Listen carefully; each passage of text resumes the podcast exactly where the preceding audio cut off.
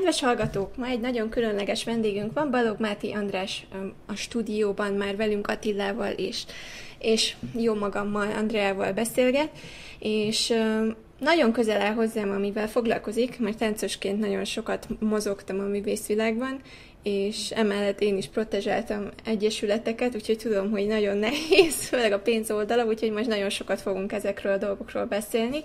Máté a kulturális piacon dolgozik, kommunikációsként, sajtókommunikációt, média managementet, brand építési, brand építési, valamint az elmúlt években stratégia alkotási alkotási tevékenységeket is folytatott, ahogy jól látom, és ő alapította meg a Kortárs Post, Prostot, ami az ország egyetlen összművészeti PR kommunikációs ügynöksége. Ezt most el kell mondanod, hogy ez mit jelent, hogy mindenki tudja, mert ez egy kicsit hosszú bemutatkozó volt, de úgy gondolom, hogy majd kifejted, és végig beszéljük az egész történetetet az elejétől a végig, ugye?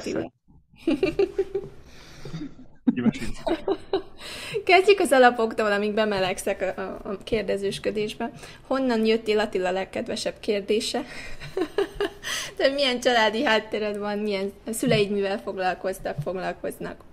Én Miskolci vagyok alapvetően, és tíz éves koromban elváltak a szüleim, és így felkerültem anyámmal Budapestre, meg a nagyimmal, és uh, apám azóta is lent él, ő közgazdász, és uh, élete és világa a ló, szóval, hogy van egy lovarda, és ő azt menedzseli, és rengeteg történés volt benne, most talán majd el is adja, hogyha minden igaz, mert már 80 éves, úgyhogy szeretne egy kicsit nyugodtabb életet élni.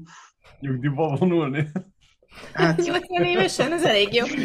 Igen, apám egy örök, örök mozgó, úgyhogy nem egy, nem egy nyugodt alkat a, anyám ügyvéd volt, 18 éves koromban meghalt, és, és akkor én azóta élek egyedül alapvetőleg, és uh, neki voltak mindig ilyen művészi irányú hajlamai, vagy nem tudom, minek hívjuk, mert még olyan, még igazából kicsi voltam, vagy nem tudom, egy tíz éves korom óta egy ellenálló vagyok, vagy nem tudom, és sosem akartam azt csinálni, amit mondtak nekem. Tíz éves korodtól tínédzserkedsz? én már néha azt tudom definiálni, hogy 10-11 éves korom óta én már ilyen 30 éves lelki állapotban voltam, vagy legalábbis azt hittem, hogy az azt jelenti, hogy öreg vagyok, vagy én nem tudom. És, és akkor igazából ő volt az, aki így olyan 15-16 éves korom környékén itt Budapesten már elkezdett ilyen művészi valami kapcsolatokat építeni, amit én ugye még akkor nem nagyon érte, értettem, láttam a kérdésekben van egy ilyen történet, hogy uh, milyen viszonyulásom volt, vagy mi, a művészettel, vagy ilyesmi, és uh, én zongoráztam elég sokáig gyerekkoromban, persze akkor is anyám azt mondta, álljuk ki, milyen. Uh, látszik, nem lettem zongorista, meg művész se, inkább csak az volt benne jó, hogy legalább lett valamiféle hallásom, meg nagyon élvezem azt, amikor zongorát hallgatok meg néha szakszofont is kipróbáltam, mert tetszett, mert borzasztóan szexinek tartom azóta is ezt a két hangszert. Azóta meg a cselló az, ami még borzasztóan tetszik, de csak úgy, hogy más játszik rajta. Hát, hogy ez így működik. Megversenytáncoltam 8 éven keresztül. Vannak a közös pontok. Hát, igen, hogy olvastam, úgyhogy ez, ezek jó dolgok, nagyon ritka, amikor táncról lehet úgy beszélgetni, hogy menedzsment kérdéskörébe kerül ez a téma. És uh, sportolni meg tíz évig úsztam. Úgyhogy ez, ezek voltak egészen 18 éves koromig, aztán hirtelen volt egy ilyen life change, és, és akkor ott egyedül voltam, és így kerestem a, az utamat rendkívül öreg fejjel. Érett, érett, érett szépen. Nem tudom, biztos. Apám mindig azt mondta, hogy az az öreg, aki öregnek érzi magát. Uh, végül is igen, tehát olyan vagy, amilyen a lelki állapotod általában, mm. és uh, nekem, val- nekem amióta memóriám van, azóta mindig azt éreztem, hogy én valahol egy ilyen 30-as lelki világban topzódok, és amióta jóval elmúltam 30, azóta így uh, megértettem, hogy nem, nem, én akkor valami más, mást hittem. Úgyhogy Ez egy nagyon jó kis bevezető volt, hogy egy kicsit jobban megismerjünk. Engem a, a lovarda rész is nagyon érdekelt, hogy uh, lovagoltál is akkor gyerekkorodban? Apám szerette volna, hogy uh, szeressem meg a lovakat. Uh, én igazából nincs, nincs semmi bajom vele, de volt egy ilyen pszichológiai ellenállásom valószínűleg, és ettől lettem szénanáthás, és gyakorlatilag, ha belépek a lovardába, akkor én rögtön prüszkölök, és folyik a könnyem és minden, úgyhogy lovagoltam, ledobott párszor, mindig ez volt, hogy ha ledob, akkor üljé vissza, ha megrúg, akkor még egyszer próbált ki, hogy milyen, és akkor nekem elég volt ebből kétszer-háromszor, és aztán mondtam, hogy ezt én örömmel nézem, ha a bátyám és az apám lovazik, nekem ez jó így messziről, meg tévéből néha megnézni, meg értem, hogy mi mit jelent, meg egy csomó lovasembert ismerek, gyönyörű sportnak tartom mind a mai napig, de csak nézni. Én csak az izomlázra emlékszem, mert egyszer ültem így lovon, igazából tényleg ilyen sportszerűen kipróbáltam, és eszméletlen izomlázom volt a következő napon, mert gondolom Megértem. nagyon féltem, és akkor úgy szorítottam, hogy nehogy leessek. Utána nem hát, tudtam De úgy is kell. szorítani kell. Az embernek jó kis combizma van, igen. Nagyon jó kis bemelegítő volt. Attila, erről a részről, erről a korszakról valami kérdés a te részedről? Nem, csak az jutott eszembe, hogy azért lovasmesterként az milyennyire e, faszal lehet, hogyha az egyik fiad elindul nemzeti vágtán. Ez ilyen szép kerek vízió. Nem tudom, milyen esek ez. Nem, a is ez volt a víziója alapvetőleg. A bátyám, a bátyám ezt beteljesíti, szóval meg beteljesítette, szóval, Na, hogy ez, nincs. ez, így, ez így rendben van. Én vagyok a renitens, aki, aki Pesten élt, és a külföldön jár, és dolgozott, és a, kipróbált mindent, és valahol a művészetben kötött ki, ami What is That című történet, úgyhogy hát nem baj, így lettem én ezt kb. most már tizen sok éve elfogadva, hogy valami olyannal foglalkozom, ami igazából a, a családban benne volt, tehát hogy ezt el kell mondani, hogy a apámnak a, tehát az én nagymamám, ő bábművész volt, és, és, és a, nagyap, a nagyapám pedig táncmester, a, a nagynéném pedig ő Miskolcon mazsorett vezető volt, a Miskolci mazsoretteket ő vezette, vagy vezeti, nem, hát már tiszteletbeli, de hogy ő tánc és illemtanár, így kell szépen fogalmazni. Tehát, hogy azon az részen megvolt ez a művészi valami, és ott is az volt, hogy az apám volt a családban a fekete bárány, aki közgazdász lett. És akkor így én visszahoztam valahol valamit, ami... Nálad már így összefonódott. igen, de hogy igen, én voltam a bolond gyerek, aki nem érti senki sem, hogy mit csinál. ráadásul úgy, hogy rátettem még azt, hogy PR, na ez volt a másik, amit így, mi van?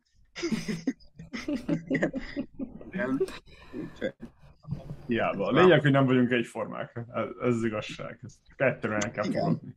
Legjobb. Unalmas lenne. De rengeteg közös ismerősünk lehet, úgyhogy majd erről még beszélgessünk adás után. Jó. Menjünk tovább egy kicsit a vállalkozásokról. Milyen vállalkozásaid voltak, vagy hogy kezdted el ezt az egész um, PR létet? Rögtön abba vágtál bele, vagy volt valami előtte? Hogy építetted fel a vállalkozásot? Hát alapvetőleg ugye én, amikor az egyetem utolsó évben voltam, akkor úgy voltam vele, hogy még nem tudom, hogy mit jelent ez, hogy PR-os, meg nem tudom igazából, hogy mi az, hogy kommunikációs.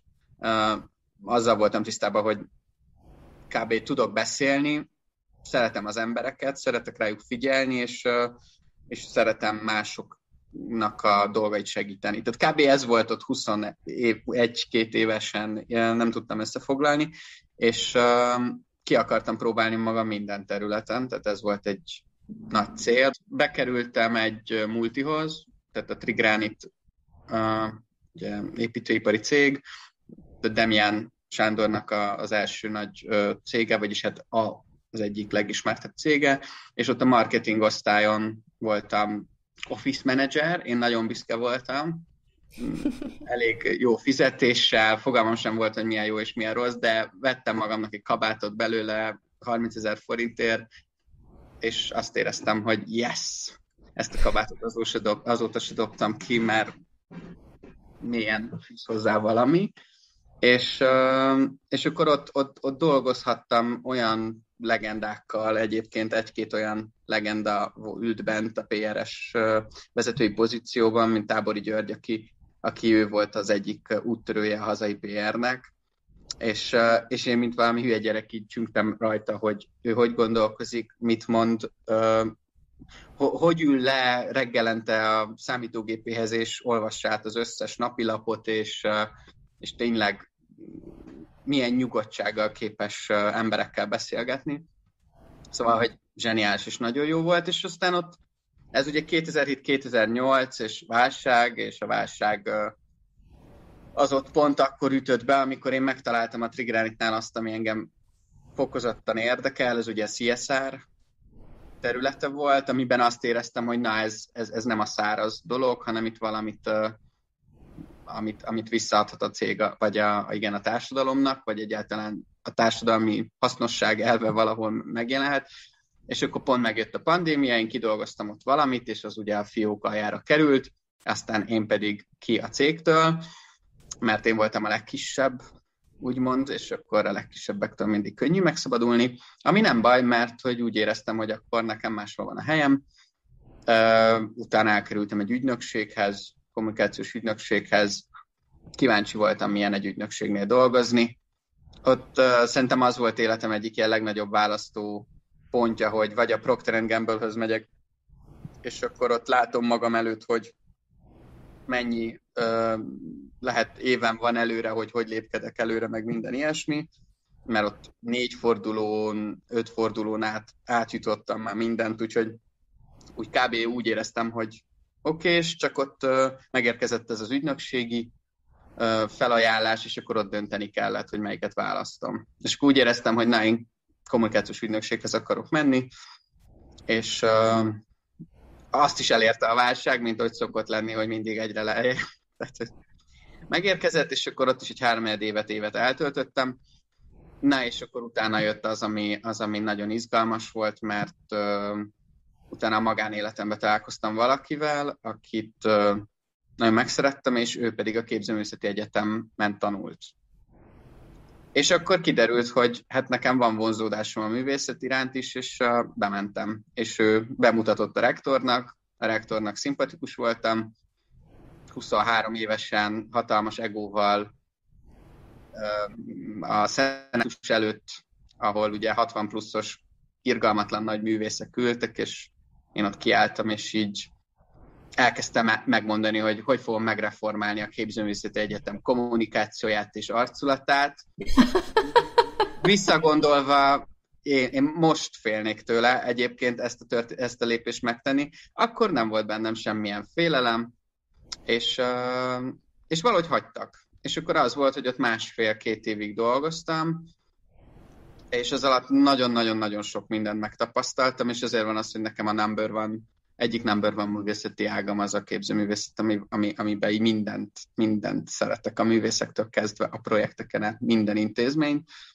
És, és ott a képzőművészet egyetemen találkoztam egy kommunikációs emberrel, de volt csak egy ilyen esemény, és akkor ott összebarátkoztunk, aki azt mondta, hogy abban az évben indul a, az első Kaposvári Nemzetközi Kamarazenei Fesztivál, amit ma már Kaposfest néven ismernek, ez 11 éve megy, meg, megkérdezte, hogy van-e kedvem csatlakozni, kipróbálni magam. Mondom, persze, miért ne? Ez is belefér, klasszikus zene, zongoráztam, miért ne?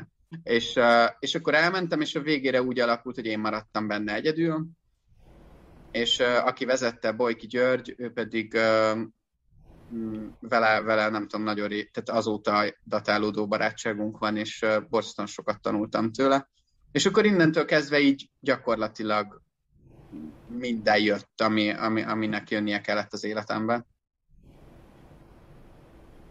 Úgyhogy e- erről nagyon hosszan tudok beszélni, hogy mi miután jött, meg, meg Igen, mi csak úgy hallgatjuk, mert szerintem tök jól esik nekem ilyen esti, esti sztorinak, ez egy nagyon jó, jó hallgatni, én azért nem szóltam vele. valami izgalmat, vagy valami.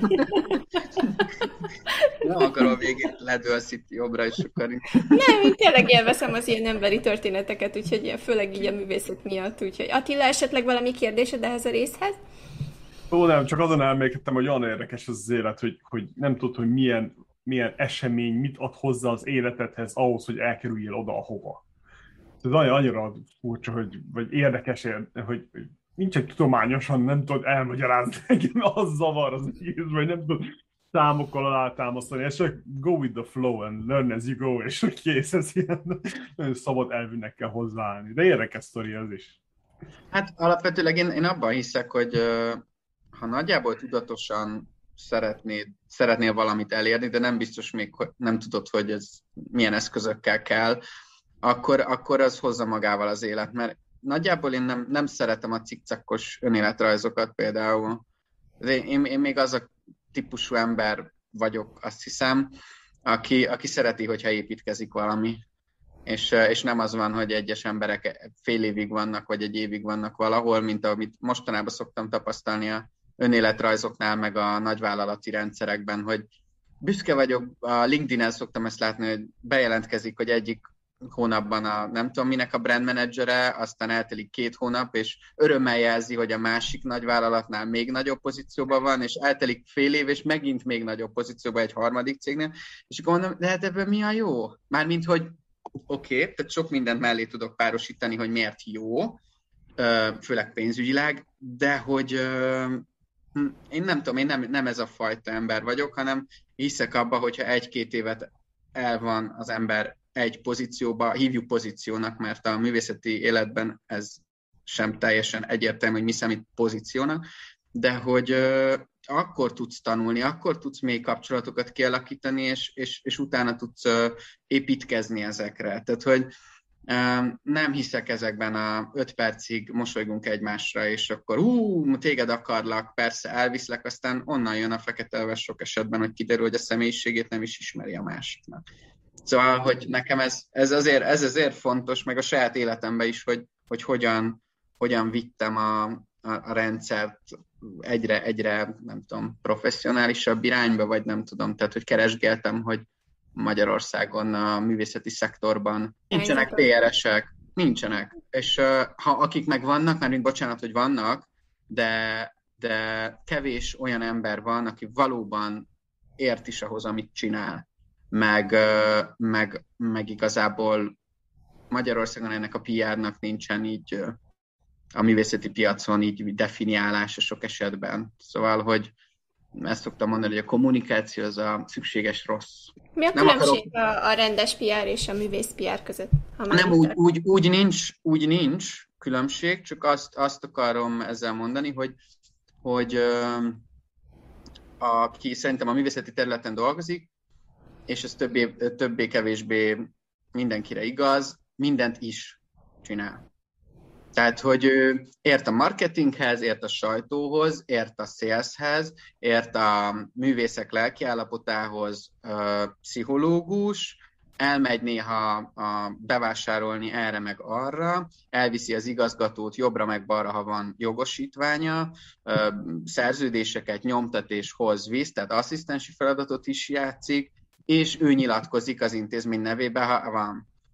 Tehát, hogy minél nagyobb az intézmény, természetesen annál diversifikáltabb a, a feladatoknak az elosztása, hála jó Istennek, de azért a világ bármelyik közép vagy kisebb intézményesült rendszerében e, egyáltalán nem biztos, hogy van olyan pozíció, hogy PRS.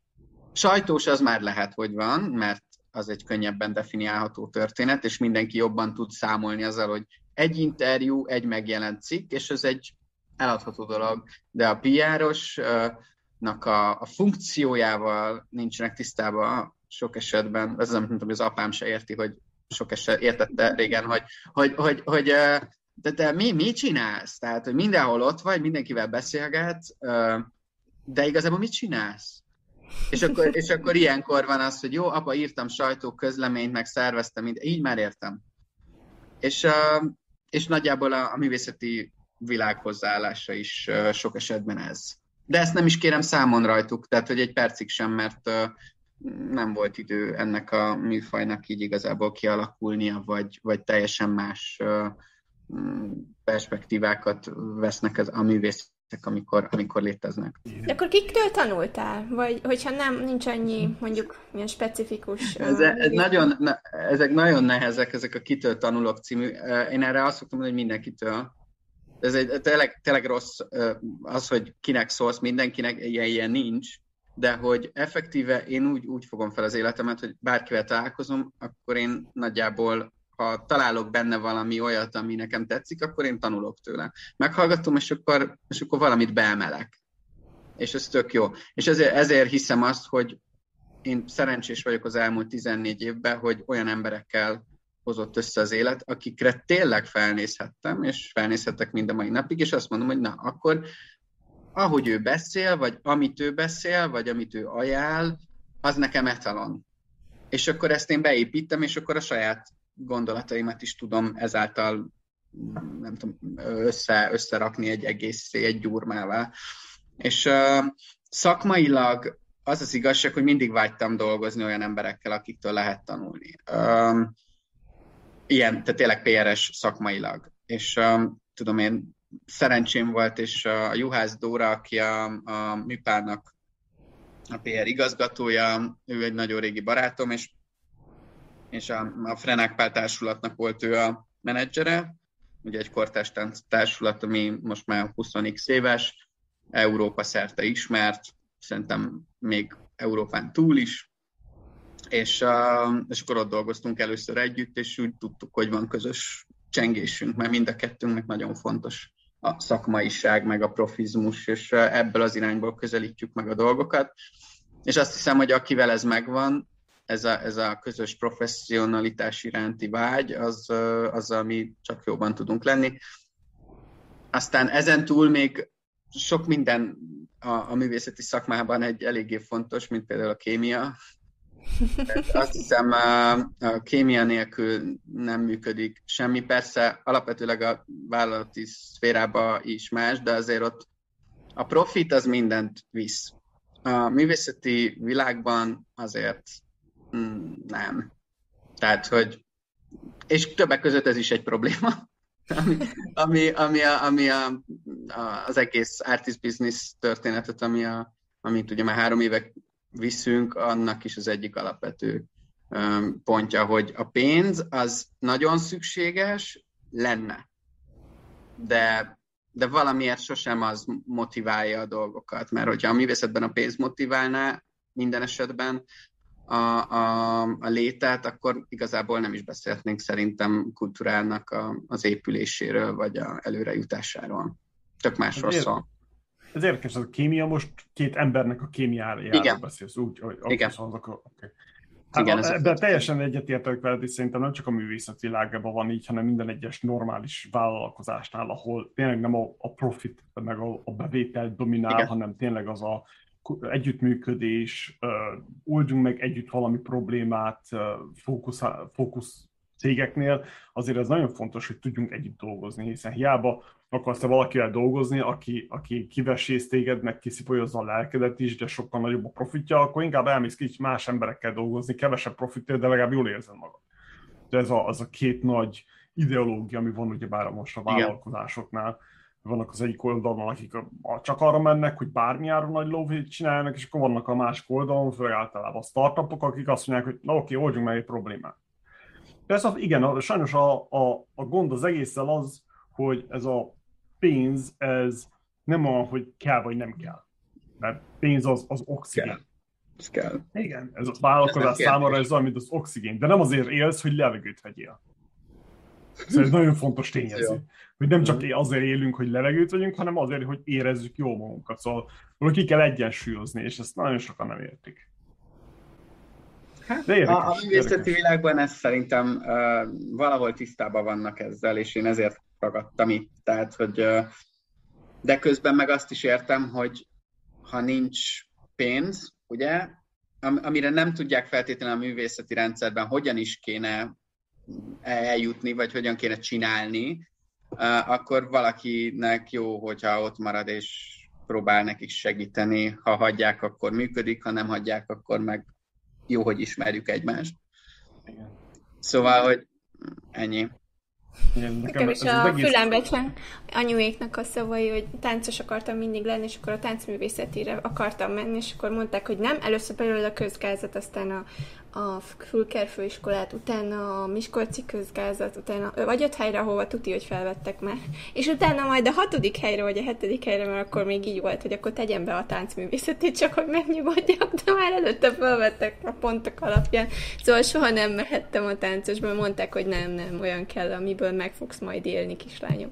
És ami ugye a végén neked is valahogy működik, nálam is jól működött, mert így összefortak a dolgok, és most a coachingban használom a táncot, és soha nem hagytam abba abban, tehát hogy mindig megvolt a tánc minden mellett. Szóval, hogy valahogy én úgy gondolom, hogy ez az élet arra vissza, mert így menned kell, mert lehet, hogy mondjuk csak ha táncra fókuszálok, akkor nincs ez a széles spektrum, vagy ez az át, nem látom át az egész képet, hanem egy kicsit ilyen tánc specifikus lennék. Így meg kicsit más, más formában, de mondjuk megmaradt a tánc, és, és ugyanúgy élvezem, amit csinálok. Szóval ezek, ezek ilyen érdekes kérdések, hogy pénz, élvezet, művészet, de hogyha táncosokról, vagy akármilyen művészről gondolkozunk, ahhoz, hogy fel tud lépni, ahhoz, hogy, hogy tényleg nagy dolgokat tud csinálni, ahhoz kell pénz, meg kell egy patróna, vagy kell valaki, aki, aki segít eljutni oda.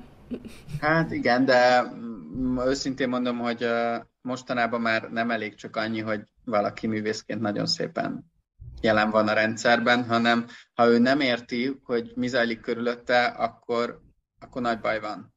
Tehát legalább, legalább a alap minimális dolgokkal tisztába kell lenni a művészeknek ma, hogy, hogy el tudják magukat adni, és ez nagyon csúnya, ezt nem szereti igazából senki, de a most 18 és mondjuk 23 év közötti fiatal művészek vagy művészjelöltek, ők már nagyjából kezdik érezni, mert ugye nekik a világ az ilyen abszolút nyitott, és ha valaki ebben szeretne információt találni, akkor talál is magának a neten.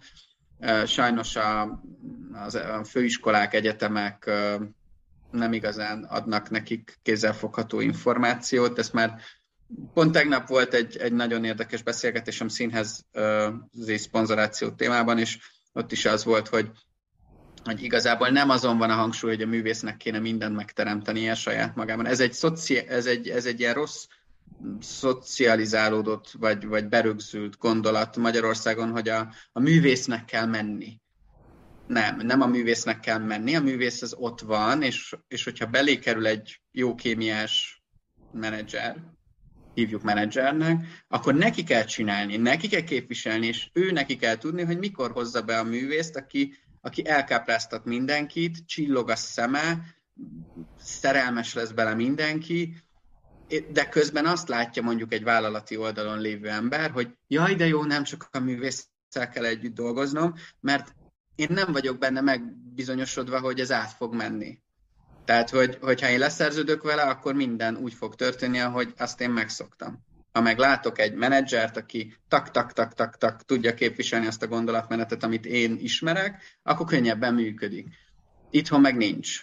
Tehát nagyon, tehát táncban ötten vannak, négyen ebben az országban, és a többi művészeti ágban sincsenek nagyon. Szóval én egy ilyen kardoskodós ember vagyok, aki a művészeti menedzser minden szinten szükségesnek érzi. Ez, ez nagyon érdekes, mert, mert ugyebár a, kezdem azzal, azért, azért is hívtunk meg téged a műsorban, mert ez a művészvilág, ez nekem annyira messze állt tőlem, hogy világvége, szóval ez nekem kínai szinte. És hogy lássuk, hogy hogyan lehet, ugyebár mindenhez kell egy kis pénz, ezt már megbeszéltük, és hogyan lehet a művészetből ugyebár pénzt csinálni, ha jobb esetben profit. Uh-huh. És, de itt is ugyanaz a, az a problémát látom így, hogy magyarázott, hogy, hogy mind a szakembereknél. Hogy azért, mert jó szakember vagy, nem biztos, hogy jó biznisz tudsz felépíteni. Hiszen, hogy ahhoz, hogy egy biznisz felépítsél, ahhoz több szakterületet kell ismerjél legalábbis valamilyen szinten. És akkor itt de, de is, szerintem nem is ezzel van a gond, hanem az, hogy valahol soha senki nem magyarázza el, hogy ez olyan, mint a szürke 50 árnyalata, ezt nagyon rég használtam ezt a kifejezést, hogy oké, te művész vagy, de kell valaki, aki melletted ért a, a PR-hoz, aki ért a, az anyagi dolgokhoz, egy könyvelő, aki hely, e, összetartja neked az anyagi helyzetedet, kell egy, egy jogi képviselő, aki, aki segít neked a jogi dolgokat, ugye már főleg az ilyen, úgy gyorsan akartam mondani. Szerzői jog. Igen, szerzői jogokat, meg azt, hogy ne kopintsák le az ilyen copyright cuccokat. Úgyhogy ez, ez nagyon sok mindenhez, mindenkire kell támaszkodjál, de valahogy sok szakemberbe azzal meg, hogy ez az egoizmus, hogy csak én majd megoldom. Vagy én kell, hogy ezt megoldjam, pedig nem így van. Te egy valamihez kell értsél, és a többit pedig egyszerűen vonz magadhoz. Nagyon egyszerű példa erre, ami tetszik, hogy Hollywoodba például elmész színésznek, bármilyen ilyen kezdő színész is vagy, szinte senki nem áll veled szóba, hogyha nincsen egy ügynököd. Miért? Hogy valaki képviseljen téged, valaki elmagyarázza neked, hogy hogy mind működik, és te, mint színész, ne foglalkozzál az ügynöki dolgokkal, hanem a színészettel. Menjél iskolába, építsd a kapcsolataidat, stb. stb. Tartsá előadást, kezdjél podcastet, ami nagyon divat mostanában, stb. stb. Ez nagyon érdekes, hogy, hogy ez ilyen összetett, de nem, nem magyarázzák el. Úgyhogy ez szerint a művészvilágra is ez, ez jellemző.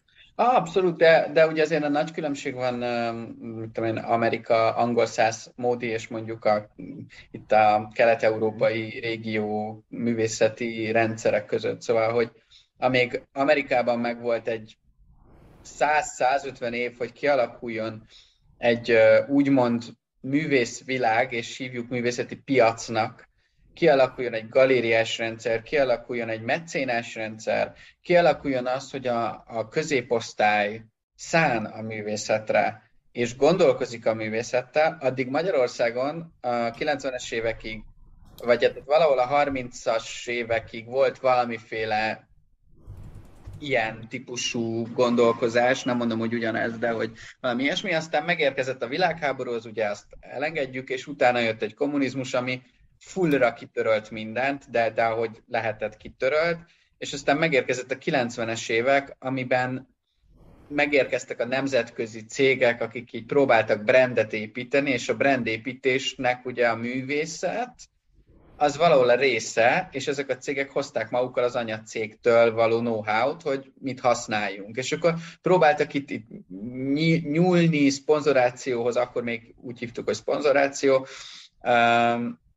nagyjából akiket lehetett bevonzottak, színházakba is voltak mindenféle, és aztán 2008 a válság időszakában egyszer csak ugye elvágták ezt a történetet, és Magyarországon az állam létrehozta a TAO rendszert, amivel ugye gyakorlatilag azt jelentette, hogy az előadó művészeti szférában, ez legyen tánc és színház, az éves eladott jegyek értékének 80%-áig betölthették ezek az intézmények a költségvetésüket úgy, hogy a vállalatok a saját, sose bírom megjegyezni, a, nem a társadalom, hanem a társasági adójukat leírhatták adóként, és akkor egy évben kétféle módon igényelhetik vissza a, a NAV-tól és ezáltal beindult egy olyan fajta Igazából ugye most már ez volt az elmúlt pár évnek a nagy kérdés, a közpénz átadása a kulturális szektornak, ami ilyen 60-65 milliárd forint volt, ami nagyon erős, ami, ami nagyon magas volt. Ezzel párhuzamosan ugye megszűnt a cégek szponzorációs hajlama, mert nagyon sok cég azt gondolta, hogy na, most szponzorál. Miközben ez rohadtul nem ezt jelentette, hanem azt, hogy ez egy pénzügyi folyamat volt, amiben a cég jól járt. És uh, nagyon, nagyon kevés magánember maradt meg a rendszerben, aki valóban fontosnak érezte, hogy társadalmilag támogasson, vagy mecénás jellegű ember legyen, vagy ilyesmi. És aztán itt 2000, hát mikor is, 2018-ban egyszer csak fogta magát a kormányzat, és egyik pillanatról a másikra ugye kivágta a kukába a taót. Úgyhogy hát két hónap múlva új költségvetési év volt. Ami gyakorlatilag 60 milliárd az kuka. Ezt megpályáztatta, meg mindenféle új elképzelések mentén visszaosztotta ezt a pénzt, de hát mindegy, tehát nem, nem akarok politikát belekeverni ebbe a beszélgetésbe, csak annyi, hogy nagyon nehéz helyzetbe kerültek akkor a színházi, meg az, a táncos, meg bármilyen más előadó művészeti tevékenységet folytatók. Na és akkor derült ki, és arra jött rá egy év múlva a pandémia, amikor hogy a magyar kulturális piac az gyakorlatilag 100%-ig államilag eltartott valami, tehát ugye ezért nem hívom én piacnak, hanem valami katyvasz, hogy nem tudják, hogy, hogy milyen más lehetőségük van.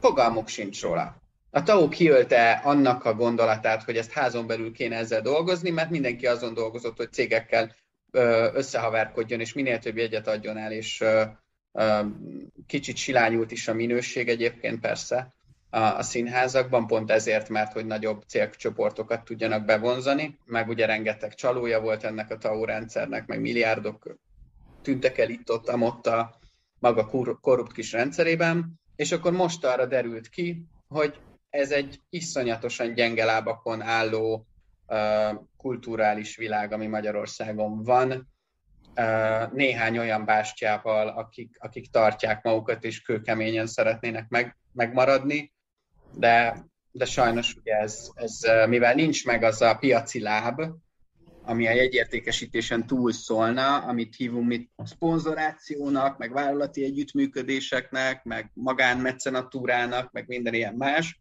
az, az, az most úgy kibukott, és akkor ez nálunk itt az Artist Businessben ez egy folyamatos harc, meg folyamatos meló, hogy egyre többekkel értessük meg, hogy, hogy itt változtatni kell, mert nagyon rövid időn belül baj lesz. Nem ilyen, nem ilyen negatív, nem ilyen negatív azért, ez csak, ez csak a mantrám, amit szeretek végigmondani, és akkor... szóval így. Nem, nem, azért ez jó, mert jó, hogy beszéltél a mecénásokról, mert amúgy ennek meg egy hatalmas múltja van, onnan a rómaiaktól, a görögöktől, a rómaiaktól kezdve minden, mindenhol ez, ez, ez egy bevett szokás volt, tehát hogy valahogy ez kiülte, kiölte a kultúra, meg a modern világ az emberekből, hogy a művészetnek értéke van, és akkor én még emlékszem, hogy annak ilyen uh, olyan státuszszimbóluma volt, hogy hú, akkor én majd meghívok egy énekest, és akkor eljött egy estére az énekes, és akkor kifizették, és akkor stb. Tehát, hogy valahogy a státusza az énekeseknek, a táncosoknak, a művészeknek egy kicsit leáldozott Magyarországon. Nem tudom, hogy azért, mert túl sok probléma van, vagy azért, mert tényleg nem működik, vagy azért, mert senki nem veszi fel a harcot, és nem áll így az elejére, hogy akkor most menjünk együtt. Ez az utóbbi, ez, ez, ez, ez rendkívül jellemző. De alapvetőleg azt azért nem merném mondani, hogy nincs meg ez, a, ez az értékrend, ami, ami, ami azt mondaná, hogy a társadalmi kérdések fontosak, sőt, egyre inkább fontosak, és a kultúra az csak egyik szelet.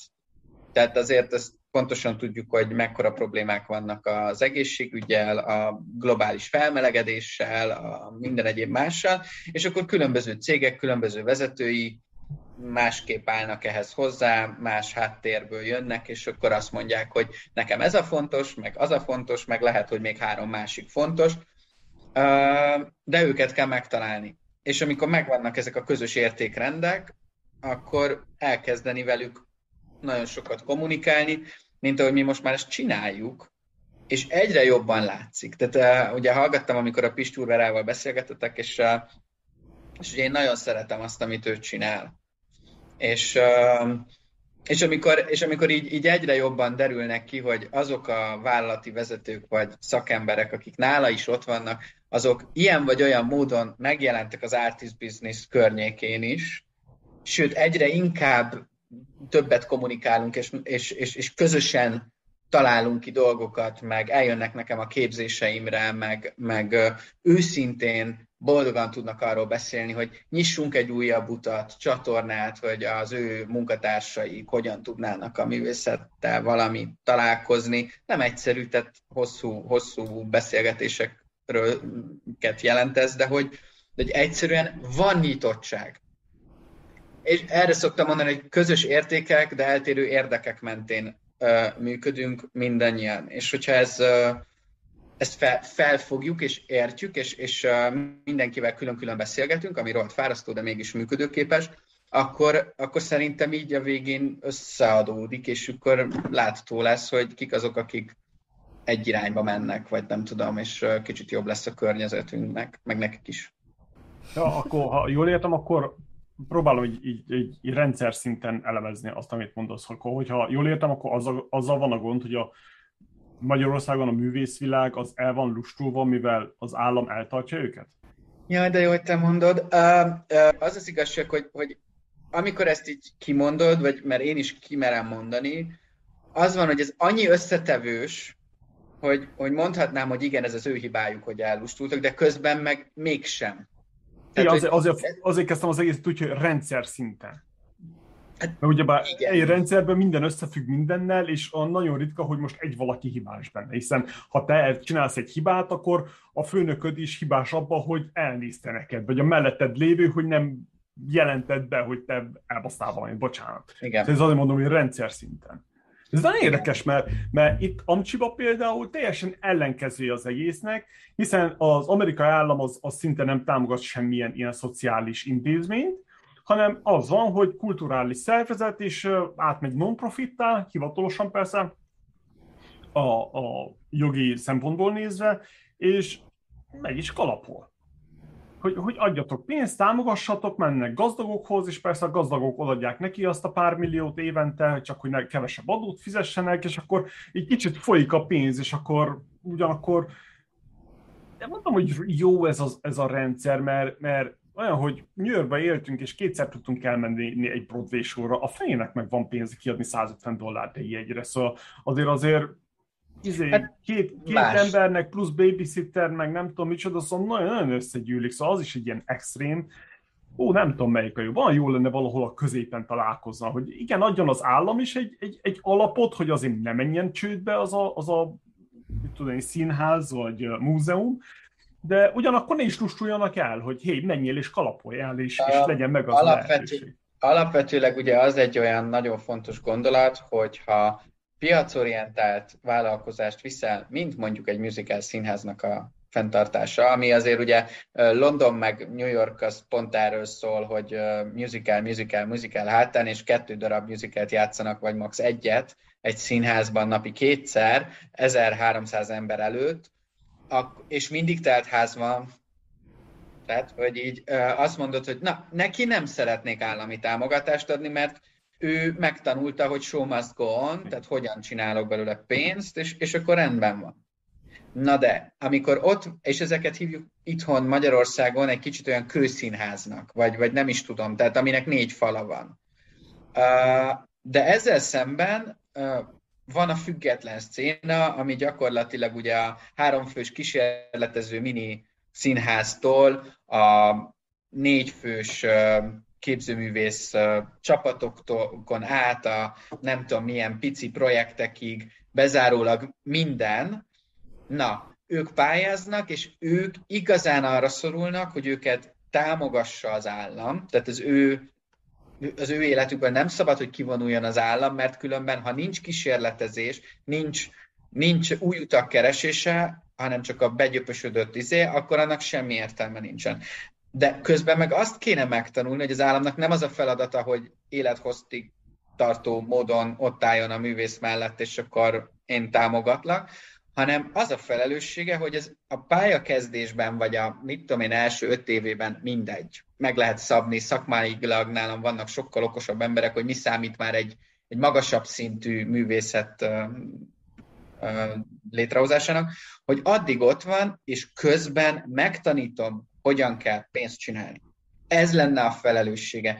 Ez a német rendszer tök jól működik, az osztrák rendszer jól működik, akiket ismerek. Kanadában is jól tud működni a, a, ez a fajta támogatói rendszer.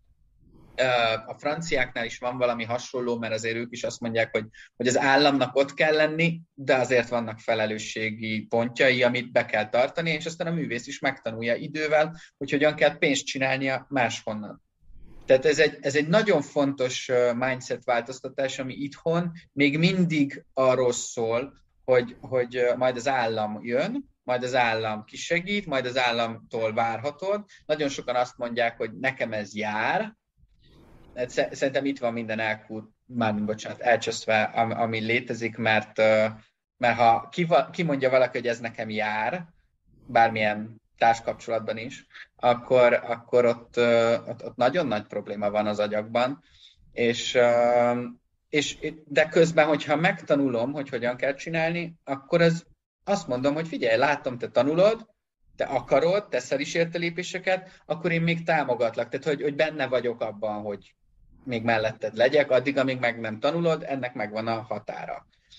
És, és ez egy tök jó sztori. És ahogy felfele lépdelsz, úgy vonul ki a, az állam a támogatásodból, és, és közben megtanultad, hogy piacról hogyan szed be a pénzt. Magyarországon ugye ez a 100% ez most így van. Én azt gondolom, hogy ez 70%-os, 60-70%-os körüli átlagra, ha red, leredukálható lenne egy 10-15 éven belül Magyarországon, akkor az lenne egy optimális, mert itt azért nem várunk csodát, nem szeretnénk olyat, hogy az állam kivonuljon a kultúra finanszírozásából semennyire, mert akkor, akkor nincs értelme az egésznek. De azzal is tisztában kell lenni, hogy egy szocialista múltal rendelkező állam, tehát hogy ország vagyunk, szóval, hogy itt, uh, itt nem fog olyan bekövetkezni 30 év múlva se, hogy, hogy uh, jó van nulla ilyen amerikai típusú uh, sztoriba, soha nem, nem, nem, ilyen nem lesz. Szerintem ez egy racionális a 70 százalék. És a 30%-at meg, meg az, egy, az egy jó dolog, mert, mert akkor legalább ő is másképp látja a világot. Igen, ez a, ez a ami van Magyarországon az 1 plusz 1-es, hogy 1 százalékot adsz te, és a másik 1 százalékát adja az állam, ez például nekem nagyon borzasztóan szimpatikus. Az, az jó dolog. Szó.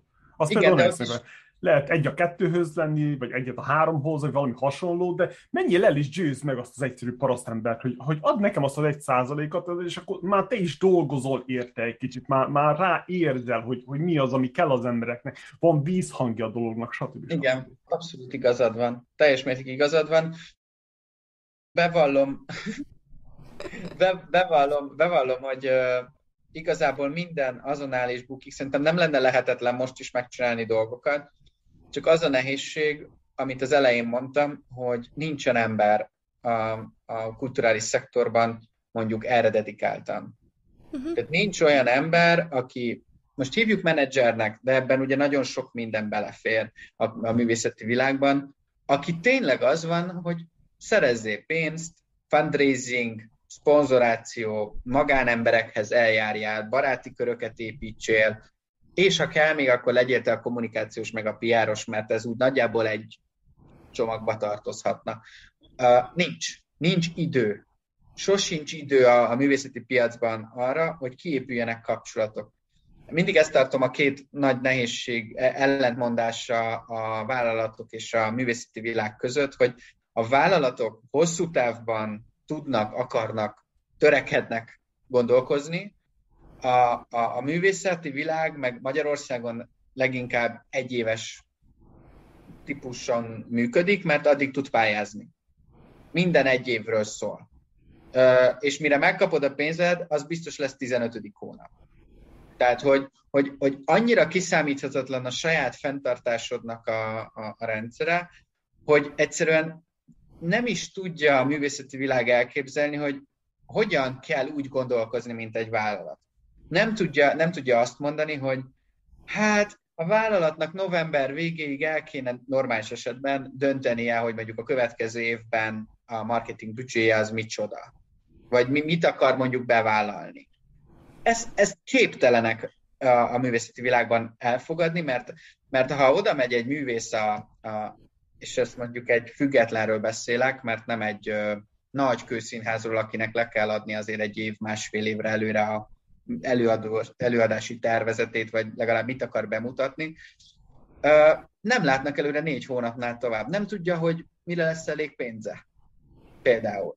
Nem Ez tudja... annyira érdekes, mert szerintem az információ is hiányzik. Én, én nekem mindig az jut az eszembe erről, hogy mi vezettünk egy egyesületet, az én, ahol én születtem, egy táncegyesületet, és ott mindig a szülők voltak azok, akik azt csinálták, mint egy piáros. Tehát gyakorlatilag minden pénzszerzéstől kezdve a támogatáson át mindent megszereztek, és a saját kis tudásuk szerint mindent beleadtak, hogy ugye legyen neve az egyesületnek, legyenek gyerekek benne, legyenek jó tanárok, stb. És utána megnézel egy ezt nagy üzembe, ami szintén működött, de mondjuk az azért működhetett, mert mondjuk annak az egyesületnek az élén ö, ott volt a magyar bajnok, és akkor utána sokkal több ember ment oda, akkor ott már volt a felhúzó erő, és akkor onnan azt már ki tudták használni marketing előnyként, és szerencséjükre nem egy szülő volt az élén, hanem valaki, aki az üzleti világban mondjuk nagyon jó otthon van, és akkor ő fel tudta húzni ezt a úgymond kisebb egyesületet egy hatalmas névé Magyarországon, ami működik.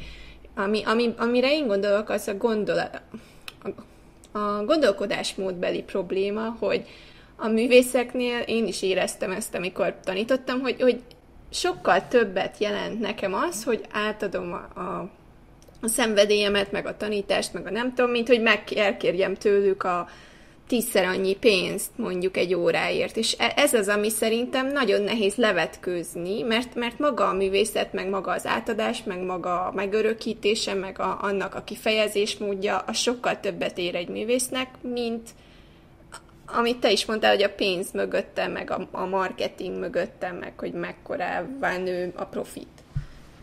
Igen, igen, tehát hogy az van, hogy szer, én legőszintébben azt mondanám, hogy csodálattal nézem a művészeket, hogy mit csinálnak. Én a büdös életben nem tudnám azt lekövetni, amit ők megalkotnak, létrehoznak, és, és örömmel teszik. De, és, és mindenki elmondja, hogy a pénz, az izé, meg nem tudom. De nagyon sok művésszel dolgoztam külön is. És uh, nagyon sok mindenki, aki a kamerák előtt mosolyog, és ugyanígy van Hollywoodban is, akkor amikor hazamegy, akkor ugye ömleszti a problémáit arra, aki éppen van, és a pénz mindig a top háromban van. Mindig. Mindig. És, és az elmúlt ugye a pandémia miatt főleg, tehát hogy egyszerűen főleg az, az, az előjött, hogy miből fogok megélni. Ugye rengetegen pályaelhagyók voltak, mert elmentek pizzafutárnak, mert jobban meg lehetett belőle élni végtelenül szomorú. Végtelenül De van szomorú. pénzügyi oktatás a képzőművészetén például? Vagy... Nem, nincs. Tehát, hogy szerintem a táncművészet is sem volt. Tehát, hogy ezeket a részeket nem tanítják. Nincs, nincsen. Uh, tehát, hogy én nem azt szoktam mondani, hogy a művésznek meg kell tanulnia, hogy hogyan kell ez egy, pályázni. Ez egy kényszeredett állapot, hogy meg kell tanulnia csinálni egy idővel, mert különben nem lesz, problém, nem lesz pénze.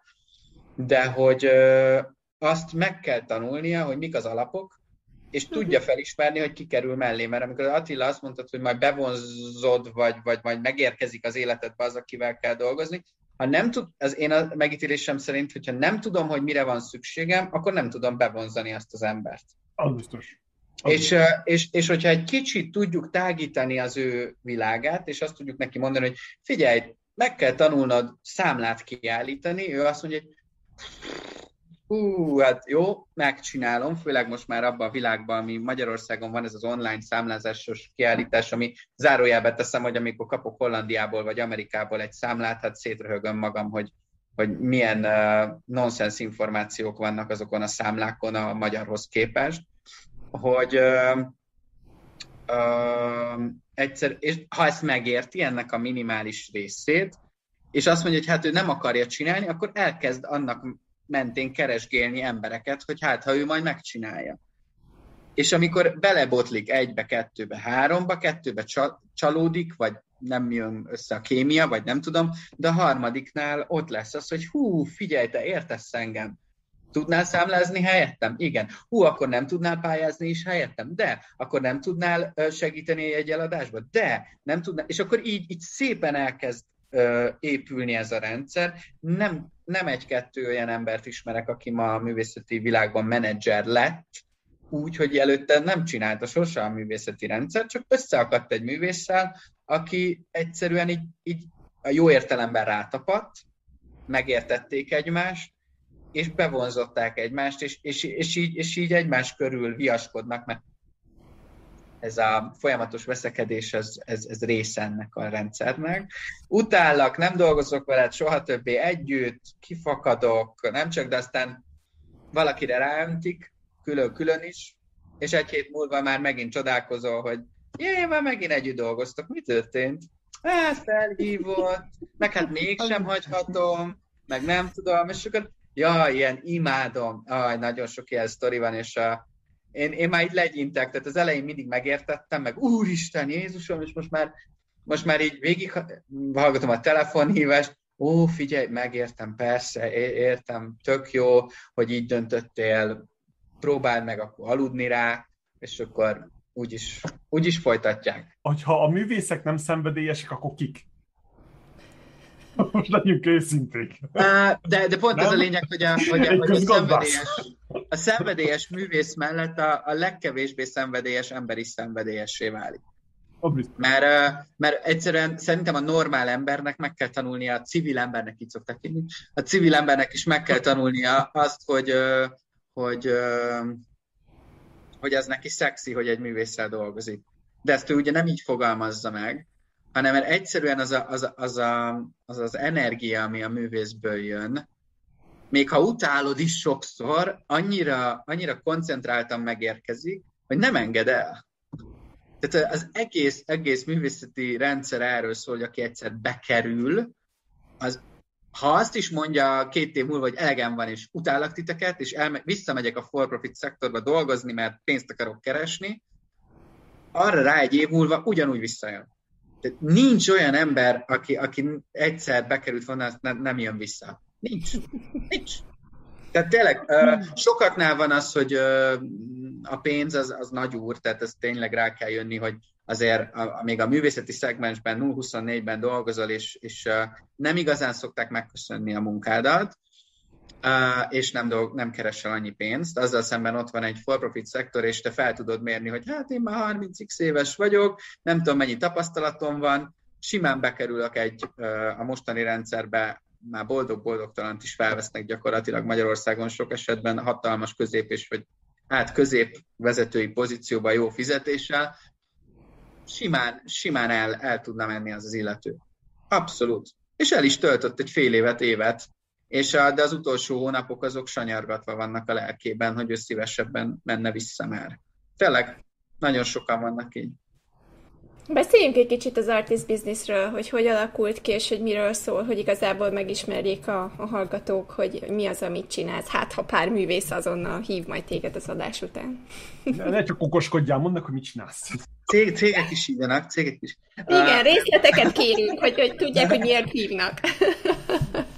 Hát az, az, az, az, ami az artist business, ugye, amit mondtam, hogy a TAO megszűnésekor előjött ez, a, ez az érzés, hogy Ugye én előtte sok évig ugye mindig így háttérben dolgoztam, és mindig csak figyeltem. Tehát a jó PR-es, PR-os az nekem mindig az volt, hogy egy ilyen szürke eminenciás, hogy csöndben van, és minden szállat tud mozgatni, ami szükséges. Ez ugye a művész szférában egy kicsit ezért mást jelent, mert aztán amikor rájössz, hogy hát igazából téged mozgatnak, te csak azt hiszed, hogy mozgatsz valakit, szóval hogy ez egy ilyen fura dolog, de mindegy. És a legjobb igen ez a partnerséges történetre való törekvés. Na mindegy, és akkor ott, ott azt éreztem annál a pontnál, mert hogy 2018-ban volt egy tüntetés, nem tudom, hogy ezt hallottátok-e, figyeltétek, hogy a, amikor megszüntették, akkor a teljes színházi szakma kivonult a Madács térre, és, és mindenki felszólalt, hogy, hogy, hogy ez nem jó, ez az egész TAO-nak a megszüntetése. És akkor nekem ott így, így, így valahogy bekattant, vagy én nem tudom, hogy, hogy ennek, a, ennek, a, ennek a világnak segítségre van szüksége, ráadásul mikor ismernek el nagyon sokszor, ha pénzt hozol a rendszerbe, és, és akkor én valami ennek az elegyét akartam csinálni. Keresgéltem, hogy mi az, ami nincs itthon. Tehát, hogy tényleg, szóval, hogy egyértelműen látszódott, hogy, hogy ez, ez a témakör, ez egy ilyen elhagyatott terület, és, és akkor gyakorlatilag hazamentem, agyaltam, felhívtam a nagyon kedves szerkesztőújságíró ismerősömet, aki vel ezer éve ismerjük egymást, azóta ő ugye a, a lapnak a, a felelős szerkesztője, Horváth Kata, és, és akkor megkérdeztem, hogy mi lenne, hogyha csinálnánk egy ilyen újságot. Mert nekem már ezer éve volt egy ilyen vágyam, hogy kulturális médiumot szeretnék létrehozni. Valami más, mint ami van, természetesen. És sose csináltam, mindig összehívtam embereket, jaj, de jó, de és nem, nem lett belőle semmi, mert annyi pénz kellett volna hozzá, hogy akkor mondtam, hogy nincs az a befektető, aki kulturális médiumban rak pénzt, tehát no, no way. Uh, és akkor uh, most jött egy ilyen, hogy én tudom, hogy kinek szeretnék szólni. Tehát ez volt az első, amit a kommunikációs létemből hoztam, hogy tudom a célcsoportomat tudom, hogy milyen változást szeretnék létrehozni, és ezek a magyarországi felsővezetők, magyarországi művészeti vezetők, vagy éppen lehet állami szervek vezetőit is ez alá sodorni. Tehát ők azok, akiknek van a kezében lehetőség, hogy változás bekövetkezzen. Ez volt a naiv elképzelésem. És akkor létrehoztunk egy ilyen szép magazint, amit úgy gondoltam, hogy ezeknek az embereknek ideje, kedve nincs onlineban, meg Facebookon lapozgatni, nézelődni, nem.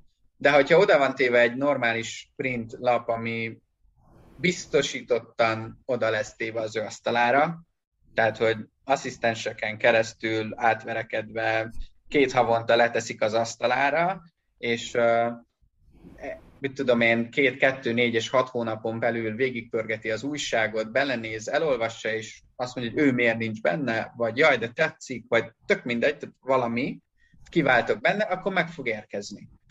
Meg, meg elkezd majd kérdezni. És, és amikor kérdez, akkor már válaszokat kell tudni ráadni, amivel szerintem még ott 2008 18 november, decemberében megfogalmam nem volt, hogy milyen válaszokat kéne adnom bárkinek is. De, de csináljuk. Örök optimistaként ezt is. És, és akkor februárban, februárban kijött az első lap, azt akkor nagyon megörültünk, megünnepeltük, egy galériában száz valamennyi ember jelent meg, amit így, úristen, mi ez? És, és akkor utána így szépen két havonta jött az újság, amin ugye az volt a cél, hogy minél több emberhez eljussunk, és akkor most arra nem, nem nagy szám, nem nagy szám az ezer példányszám egy ilyen labból, de ez az az ezer. Tehát, hogy ezt tényleg azt kell venni, hogy itt ezer felső vezető van, mind a vállalati, mind a kulturális szektorban. Nagyon, ez, ez tényleg erős. Meg persze vannak köztük magánmecénás jellegű emberek, tehát hogy ezt azért még fontosnak tartom. És, és akkor ez így, így, így próbáltunk minden irányt egy picit venni, mert ugye egy éves alap, hát akkor én finanszírozom, mert miért ne? Persze. Kultúrában dolgozom, hát mi másra lenne pénzem, mint, mint arra, hogy még egy dolgot kitaláljak. És, és ráadásul úgy voltam vele, hogy hát mivel a címem az Artist Business, amit a világon senki nem használ, tehát erre, erre tényleg nagyon furcsán tekintettünk rá, hogy ezt a szót, ezt a kapcsolatot, ezt senki le nem írta sehol, nincsen levédve, mindenki csak art and business-t használ mindenhol. Én mondtam, hogy jó, hát akkor egyed, egyedül vagyunk vele a világban, uh, így kötelez ez valahova. És akkor így a második évnél jött a pandémia, aminél azt gondoltam, hogy már pénzt is fogunk csinálni az businessből, de hát nem. És de közben az is kiderült, hogy ez egy év elég volt annyira, hogy elkezdtek emberek megérkezni hozzánk. Tehát már nem nekünk kellett menni, hanem megérkeztek. És elkezdtek írogatni, meg valakitől valamilyen módon megtalálták a telefonszámunkat, és ilyen orvosok, ügyvédek, vállalati marketingesek, PR-esek, tehát hogy így szépen, szépen elkezdett jönni-menni. Jó visszajelzések voltak, hogy mit tudom én, volt, a, volt egy-két ilyen nagyvállalati igazgatóval interjú, és elment ő valahova, nem tudom, milyen konferenciára, és megmutatta, hogy én itt vagyok az újságban, ez is nagyon fura, tehát, hogy én benne vagyok az újságban, de persze, mert kultúráról beszélt, mert olyan dologról, ami neki fontos. Tehát ugyan olyan nem beszél az újságban, akinek nem fontos ez a, ez a témakör valamilyen irányba. Elvitte magával, ott, ott büszkén megmutatta, és két hét múlva megjelent a másik vezérigazgatónak az embere, hogy hm, láttuk ezt az újságot, és jó lenne. És aztán, aztán így kiderült, hogy mi volt a sztori, és akkor így, így azért ez egy jó leső érzés volt, hogy hm, oké, okay, Úgyhogy, úgyhogy ez így szépen ment. A pandémia ellenére azért én nagyon hiszek a zárt körű eseményekben, tehát ez volt a cél, hogy ne csak a újságot olvasgassunk, hanem próbáljunk olyan 30-40-50 fős kis eseményeket is szervezni, amin élőben találkozhat a művész meg a vállalati szektorból érkező valaki, és így akkor a nem tudom, ilyen, ilyen furcsa elképzeléseket így feloldjuk. Mert ugye a művész azt hiszi, hogy ja Istenem, hát én nem tudok beszélni a vállalatissal, a vállalat is azt mondja, úristen, a művész meg valami magasan lévő, kvalifikált valaki, hát hogy szállna le hozzá, és ezek azért is viccesek, mert tényleg nagyvállalati vezetők, akik kőkemények a maguk bizé, piaci szegmensében, meg bárhova elmennek, mindenki összetolja magát, megjelenik a művész, és így kisgyerekké válik, és egyszerűen elkezd rajongani. De, de, de, de, de, nem így, hanem, hanem látod, hogy, hogy, hogy mint, mint közép meg általános iskolába be, beáll a sarokba a kis kollégáival, és így kvázi már-már mutogat a művészre, hogy jaj, de jó, ott a művész. És én ezeket nem felejtem el, ezeket a látványokat, amikor az eseményen ez bekövetkezik, és akkor ugye az én feladatom meg ebben az, hogy úgy, úgy hívok meg embereket ezekre az eseményekre, hogy nagyjából tudom, hogy ők mit szeretnek. És a, ha én már őket ismerem személy, személyesen, meg tudom az ő háttér történetüket, akkor őket ezt tudom kötni. És innentől érzem azt, hogy fontos az artist business szerepe, mert mi megtaláltuk azt a hidat, vagy, be, be, vagy azt, az, azt a helyzetet, amiben hitként szerepelhetünk. És, és amikor ezek az emberek összekötődnek, és, és, a, és a művészt dicséri a vállalat is, a művész meg ezt élvezi, és abból a fényből oda tud adni ennek a vállalatisnak, mármint most értsük a jó oldaláról, akkor megszületik valami új kapcsolat, és, és, és, és akkor ez folytatódik. De több ilyen van, akik már elkezdtek együtt dolgozni. Szóval, hogy ez egy nagyon, nagyon jó érzés volt látni, hogy, hogy valami elindult.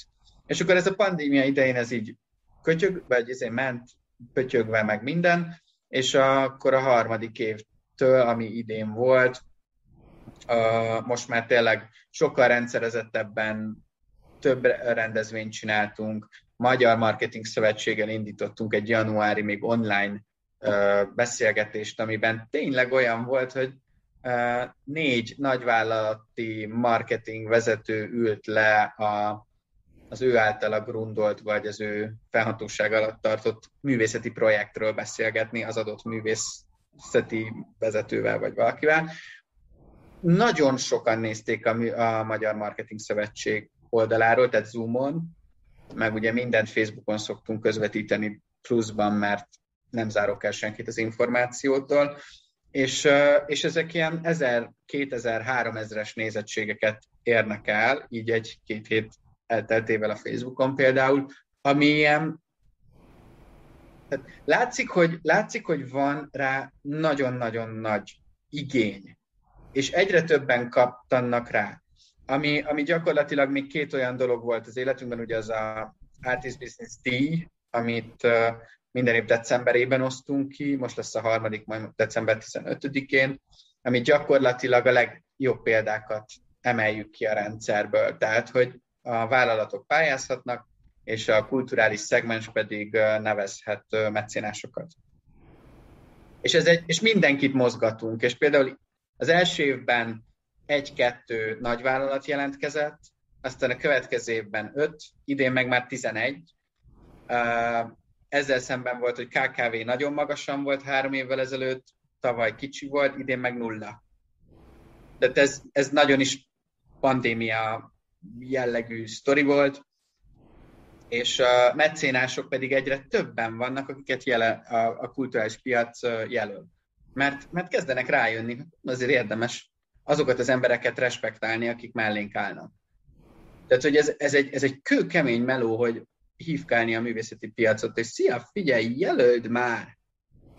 Neked is jó lesz! Az Tehát, ilyen politikai meg diplomácia még a vállalkozás gazdaságtan mellett, amit így ilyen diplomáciai tanulmányok, meg sajtótanulmányok, amit még így bele kéne vinni a művészek életébe a legelején.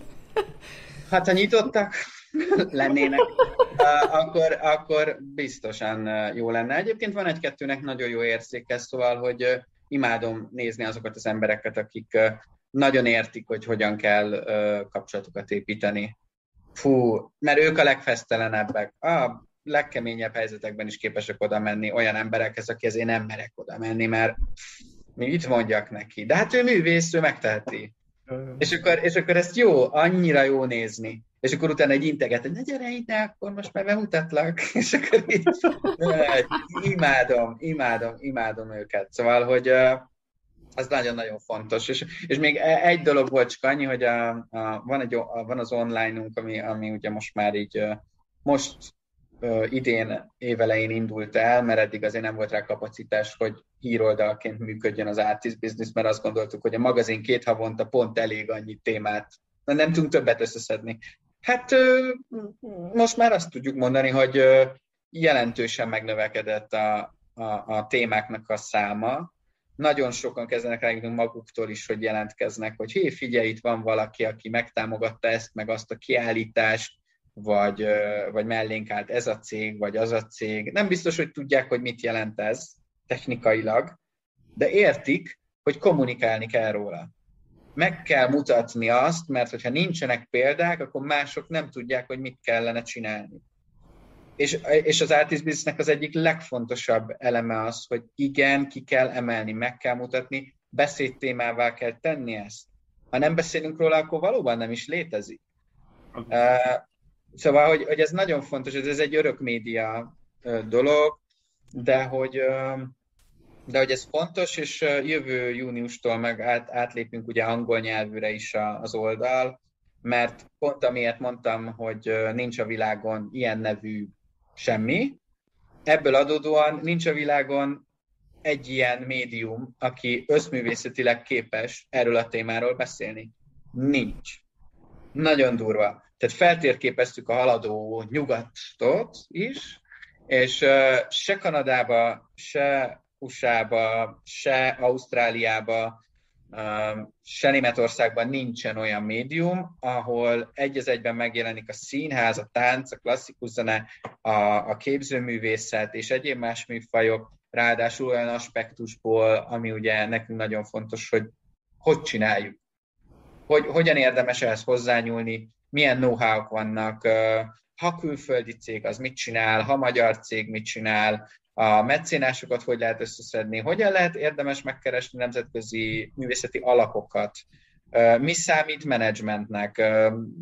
Szóval nagyon-nagyon sok nemzetközi témát hozunk be, egyre többet, és egyre több nemzetközi ember van, aki így, így a látókörünkben van. Tava, idén csináltunk májusban egy konferenciát, ami hat országnak a ilyen art and business szakemberével volt feldúsítva, ugye Finnországból, Svédországból, Írországból, az szóval nagyon, nagyon erős emberek voltak, és hihetetlen, hihetetlen az a tudásbázis, amivel ők rendelkeznek a saját területükön.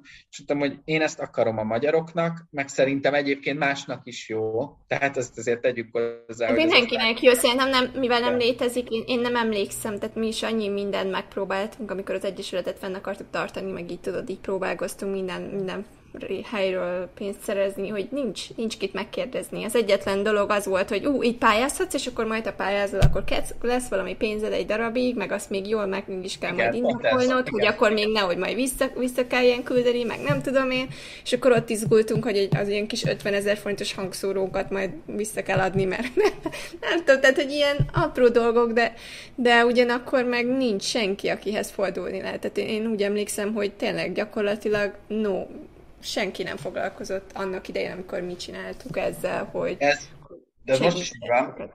De ez most is így van, sőt egyre, egy, tehát egyre inkább uh, szegmentálódik ez a dolog, és, uh, és egyre kevesebben vannak, akik ezt értik. Hát remélem, hogy majd megváltozik, tehát hogy legyen egy trendfordulója ennek, hogy minél többen mernek és akarnak hozzányúlni, és nem csak azt látják, hogy jaj, de pici ez a piac, hát itt izé, de meg amikor azt kell mondanom, hogy nára van az országban 40 ezer vállalkozás, 40 ezer vállalkozás, és ebből minimum 5 ezer, 8 ezer, aki még tehetne is annak érdekében, hogy kulturális szponzoráció, támogatás, vagy bármilyen együttműködésekbe belemenjen.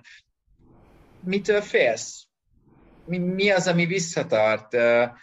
Olvas utána, segítünk neked, megtanítjuk, hogy hogyan kell csinálni, hogyan kell beszélgetni az emberekkel, hogyan kell kapcsolatba kerülni emberekkel, mert ugye nagyjából ez a ez a félelme mindenkinek. Uh, például tegnap, ugye van egy képzésem, uh, amire meg szoktam hívni uh, vállalati vezetőket is, hogy meséljenek már arról, hogy ők, ők magán emberként hogyan kerültek közel a művészethez, és ezt hogyan viszik be a vállalati életükbe.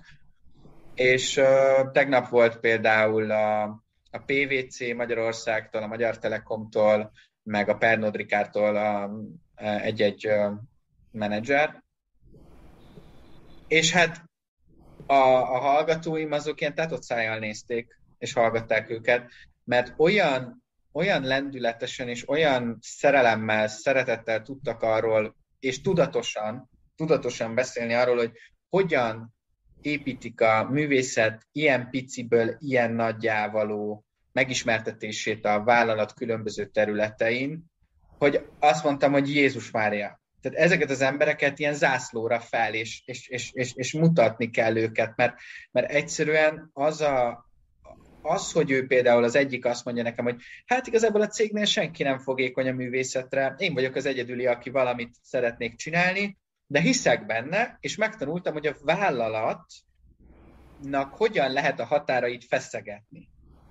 Tehát, hogy, hogy nem az van, hogy akkor most gyere cég és állj mellé egy kulturális színházi darabnak, mert hm, hanem beviszlek kulturális terekbe saját rendezvényeinket. Beviszlek egy múzeumba. Tehát, hogy sajnos itt is tartunk, tehát ez amíg Amerikában ez már egy sokkal bevett formula, az Magyarországon még mindig egy olyan, hogy a vállalat közép és felső vezetői, főleg pénzügyi vezetői, rettegnek attól, hogy, hogy be kell menni valami olyan helyre, amiről, ami nem egy hotel konferenciaterem.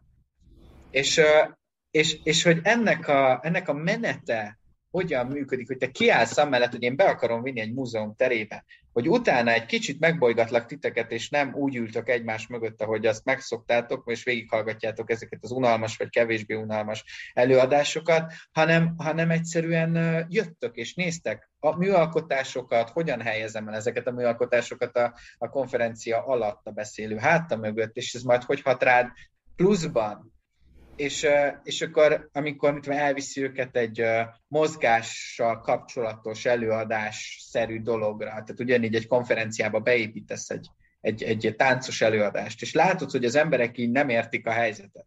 A legjobb. Kimozdítani a, megszokott helyzetéből az embereket, de nem olyan szinten, hogy ő attól megijedjen, és a büdös életbe se térjen vissza a művészeti világhoz. Vagy például ez egy nagyon izgalmas, hogy nem tudom mennyire vagytok az a tisztában, hogy itt Budapesten ugye épül a, a Budapart nevezetű városnegyed Új-Budán, ahol van a Moltorony. Igen, igen, igen.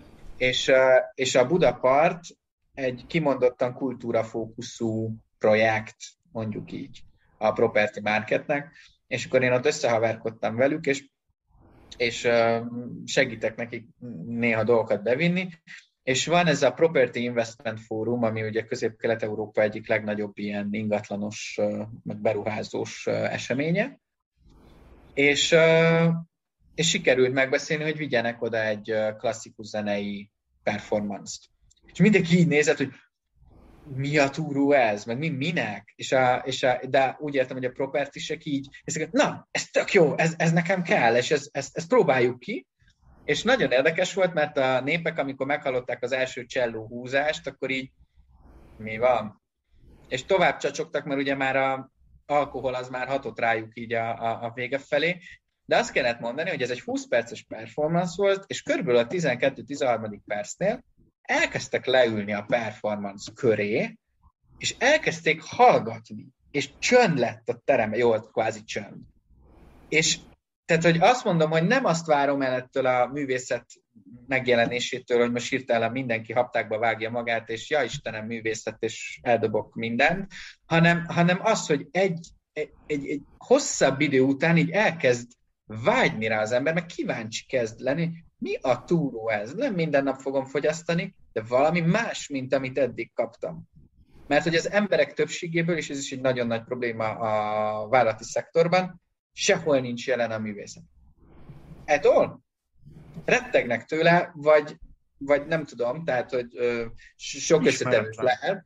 Hát mondjuk így, hogy ismeretlen, nem hozza a családból, nem tudom, egyszerűbb elmenni futni, vagy egyszerűbb követni azt, hogy a vállalat azt mondja, hogy menjünk el óvodakerítést festeni, vagy inni, mert, mert akkor ezek jó csapatépítő jellegű dolgok, és ezeknek az embereknek nincsen az életében művészet.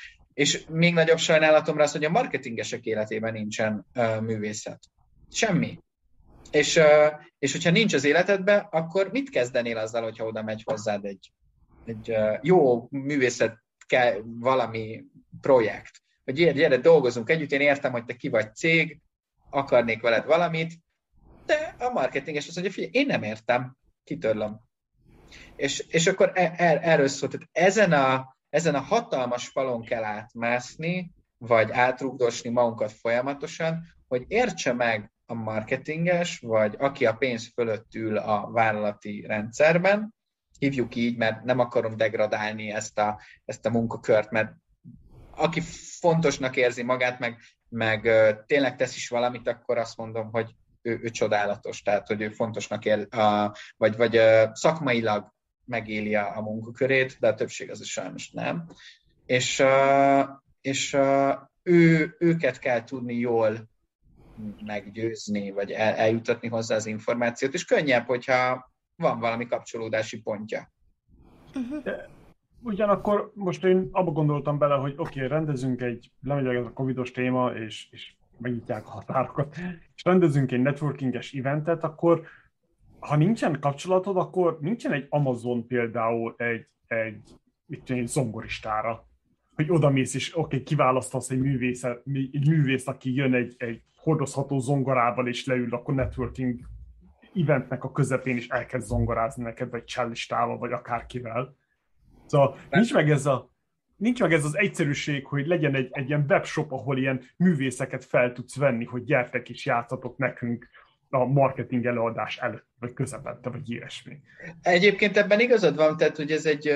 Nem elérhető. nem... szegmens, amit, amit lehetne, hogy így lemelem a polcról a, a művészeti produkciót, igen. is megveszem. E, ebben, ebben, ebben teljesen igazad van, de nekem a nagyobb problémám nem ez, hanem hogy nem létezik egy ilyen hanem nincs meg a szándék, Igen, hogy eljussak oda. Egyik, egyik húzza a másikat, hiszen a biznisz oldalról hiába mondod a marketingesnek, hogy nézd meg milyen fasza fel, fel lehet, behozod egy a következő konferenciára mondjuk a száztagú cigányzenekart, mert hüde fasza, és akkor nincs meg az, hogy ah, oké, okay, order now, buton ott van, meg, megnyomod, meg kifizetett, annyiba kerül amennyi, ugyanakkor a másik oldalról nincs meg az, hogy a művészek fel, feliratkozzanak, hogy hé, hát én nagyon szívesen elmennék egy ilyen egyórás akármit elő, tart, előadást tartani, egy balettes, vagy egy, egy tényleg egy zongorista, egy hegedű művész, egy akárki. Következő kibővítési az artist businessnek a utolsó öt oldalon felsorolva. Alapvetőleg, alapvetőleg keresgéltük egyébként az ilyen típusú szegmens, mondjuk így, vagy, vagy, vagy miből lehet pénzt csinálni, vagy nem tudom. Uh-huh. De, de azt tapasztaljuk, hogy ez a fajta személytelen rendszer, mert igazából az, ez nem tud működni.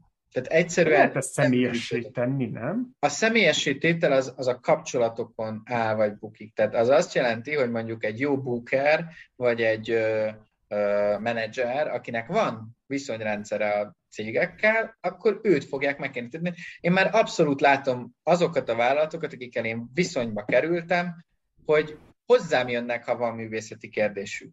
Mert én, én jelentem nekik azt a pontot, hogy én vagyok a kapcsolódási pontja a művészettel. Ezek az emberek al, alsó hangon nem mennek, nem keresnek olyan oldalakat, még hogyha lenne is ilyen oldal, mint amit mondasz, nem merül fel benne egyszerűen nem jut el odáig. És ez a legnagyobb probléma, hogy ezt kellene valahogy áttörni. Mert hogyha megjel, megjelenik a, a, az, a, ugye én, én erről a kereslet kínálati oldalról uh, szeretek, hogy mind a kettőt egyszerre kell növelni, mert különben iszonyatos kilengés lesz, mert a vállalati szektor, ha egyszer rájön, hogy ez neki kell, akkor ilyen gyorsan megy felfele, végigfut az egész rendszeren, és mondjuk két-három év alatt így kifutja magát, vagy nem tudom, minek hívjuk, addig a kulturális szektor olyan, olyan picike lépésekben tud előre menni, hogy ez kiábrándítja a vállalati szektort, és inkább azt mondja, hogy jó, akkor elmegyek paintballozni. Tehát, hogy nincs ideje várni, tehát, hogy ez, és ez is egy nagyon nehéz uh, rendszer, hogyha már végre felmerül a vágy, hogy akarok valamit csinálni, ha felmerül és végre megtörténik, akkor, akkor nem igazán tudja, hogy hogyan is kellene ezzel dolgozni. És amíg te azt mondod, hogy rákattintasz, order now, now akkor, akkor ott jön a következő, hogy nem mondta meg neki senki, hogy ez jó, nem jó, mit kell vele csinálni. Ugyebár a konceptus itt nagyon fontos, én most próbáltam nagyon leegyszerűsíteni az én szempontból, hogy oké, okay, most beszélünk egy, beszélünk egy órája, és tényleg úgy vagyok vele, hogy eszembe jutott az, hogy régen például jött egy király, egy királynő, mit tudom, magas szintű diplomaták beültek a konferenciaterembe, ott volt 10, 20, 30, 50 akármennyi riporter, és a háttérben zongoráztak hogy megnyugtassák az idegeket. Ez, ez régen így működött. Oda? De úgy működött, hogy a társaságból, aki szervező társaság, azt mondta, hogy hát, ha nekem nincs is ismerettségem, felhívom a helyi művelődési központot. Igen. Így működött. De ma nem merül fel senkinek a fejébe, hogy kell egy zongorista. Meg már Igen, nem működnek a művelődési központok úgy, ahogy kellene. Igen, de, de, ez a baj, hogy minden telefonon keresztül működik, és nekem például nem is lenne időm arra, hogy most nekiállok, és valakit keresek, és majd valamikor válaszol az e-mailemre, és majd valamikor bemutat valakinek, és majd valamikor megegyezünk az árról. Szóval nekem ez a bajom, hogyha egy konferencia termet most leülök, beírom, három percen belül meg tudom venni, kibérelni, akkor ugyanilyen egyszerűen kéne ilyen, most csúnyán hangzik, de eszközöket, kiegészítőket is rendelnem. Mint például egy, egy, csól, egy csellista.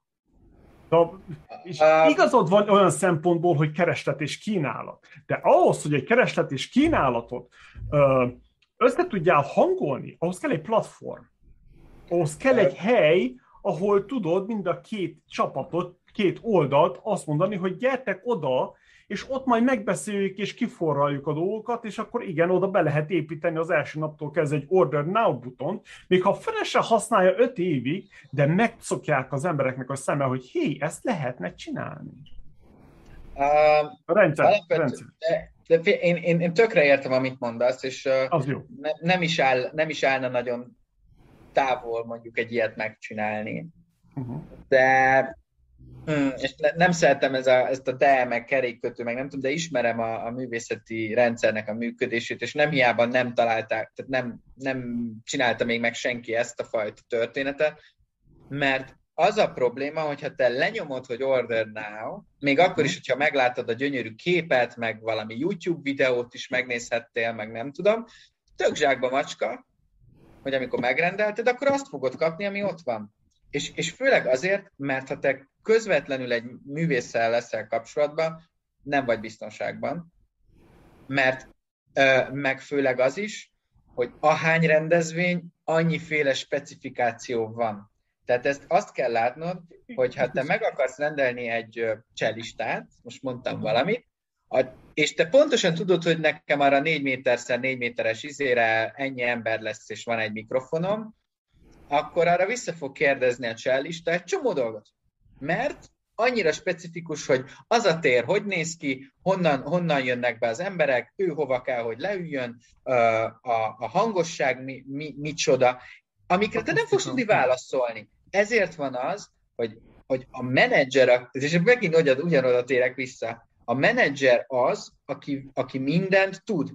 És és az a baj, hogy ez, ez a te megrendelői oldaladról, ha ez azután derül ki, miután lenyomtad a gombot, akkor az nagy baj. Ezért, ezért szokott az lenni, hogy mindent előtte kell uh, tárgyalni, mi, mielőtt le, leszerződteted azt az Akkor illetőt. menedzserek oldalát kell csinálni, nem művész oldalt, hanem igen, ez is jó, igen, szóval Na, de hogy itt jön a, itt jön a, izé a, a, Ez a az egésznek az ilyen igen. összeütközés, hogy nincs menedzser, amíg van öt menedzserem, 500 művészeti produkcióm, addig ez a rendszer, ez, ez nem tud kiépülni normálisan. És ráadásul azt is kell figyelembe venni, hogy az az öt menedzser, aki dolgozik, az le van rohadtul terhelve azzal, hogy ezeknek a művészeti produkcióknak elvigye ide, elvigye oda, és nem az a fő iránya, hogy egy vállalathoz elvigye. Majd Ez a verken egy... kiképzed a következő generációt, és akkor minden rendben De, hogy, hogy, az a baj, hogy én, én annyira azt tanultam meg, hogy nem szabad, ne, nem kéne negatívan beszélni a dolgokról, meg nem, nem azt mondani egy ilyenre, mint amit mondasz Attila, hogy, hogy ez egy nem lehetséges megoldás, vagy, vagy ne lehetne jó dolog, miközben rohadt jó, és én azt, azt hiszem, hogy marha jól meg lehetne csinálni, de jelen pillanatban lehet, hogy a magyar szisztéma nem tart itt, Az biztos, hogy ez hogy... részletkérdés, ezzel nem vitatkozunk, ez biztos, hogy, ez hogy egy, egy ilyen platformot megcsinálni csak Magyarországra szinte nem érdemes, de egy nemzetközi szintre, ha kimentek, akkor például európai szinten egy ilyen uh, Amazon, a művészet világnak ez szerintem nagyon lehetséges lenne. Abba teljesen egy, igazad van, hogy mi minden, ugyebár ez a művész ipar is összetett, komplex, de én csak abból indulok ki, hogyha egy egyszerű designert fel tudok hire fel tudok venni valahol tényleg egy gomb megnyomásával is ezer dollárt elkér óránként, akkor nem hiszem el, hogy egy csellistát nem lehet megoldani. Hát meg ha brainstormolásról végig megyünk, akkor az Amazon másolt másik oldalán tök mindegy, hogy most nem a művész van, hanem a menedzser. Tehát, hogy ha most végig megyünk, végig futtatjuk a rendszert, akkor minden művész mögött a menedzser az, aki felveszi a telefont, és ők meg meg tudják válaszolni a kérdést. Tehát, hogy... Tehát, igen, igen. Én, csak, én csak ezt mondom, hogy nem tudod kihagyni a telefon, nem tudod kihagyni a személyes telefonálást, nem csak az order now után, ha akkor derülnek ki a részletek, akkor az, az sokkal jobban kiveri a biztosítékot, mint hogyha előtte már tudod, hogy mi történik. Tehát, hogy én igen, igen, e, ez, ennyi a nehézség. Te, teljes, teljesen igazad van, ez, ezek a mechanizmusok, amiket bele kell építeni, hogy mindenki érezze magát biztonságban. Szóval ez olyan, hogy, hogy mi is ö, elmentünk egy hét vakációra, két hete volt, és megnyomtuk az Airbnb-n, hogy order now, lefoglalta a lakást, a pénzt nem vette el a, a, a bankszámláról, de volt ott egy három nap, hogy megbeszéljük a részleteket, és bármikor lehet cancelelni. Szóval igen, ilyen, ilyen védekezési mechanizmusokat be kell ittatni ahhoz, hogy mindenki biztonságba érezze magát. Igaz? Úgy az, aki kiadja azt a lakást, és a másik is, aki bérli. A másik oldalról pedig az, hogy most meg az Order Now gombnak nem az a lényege, hogy most mindent helyettesítsen, hanem hogy egy alternatívát nyusson, uh-huh. nyújtson. Tehát ez, szerintem ez a fontos, hogy, hogy beépüljön a szemedbe, az agyadba, hogy hé, ezt is lehet. Ha már egyszer kipróbáltam, az biztos, hogy felvennék valaki egy szakszofonistát például felvenni, biztos, hogy lenne száz kérdésem legelőször. De másodjára már csak lehet, hogy tíz. Harmadjára meg megrendeljük. Szóval ez az, hogy, hogy idővel minden változik, az, hiszen az idő az egy X-faktor.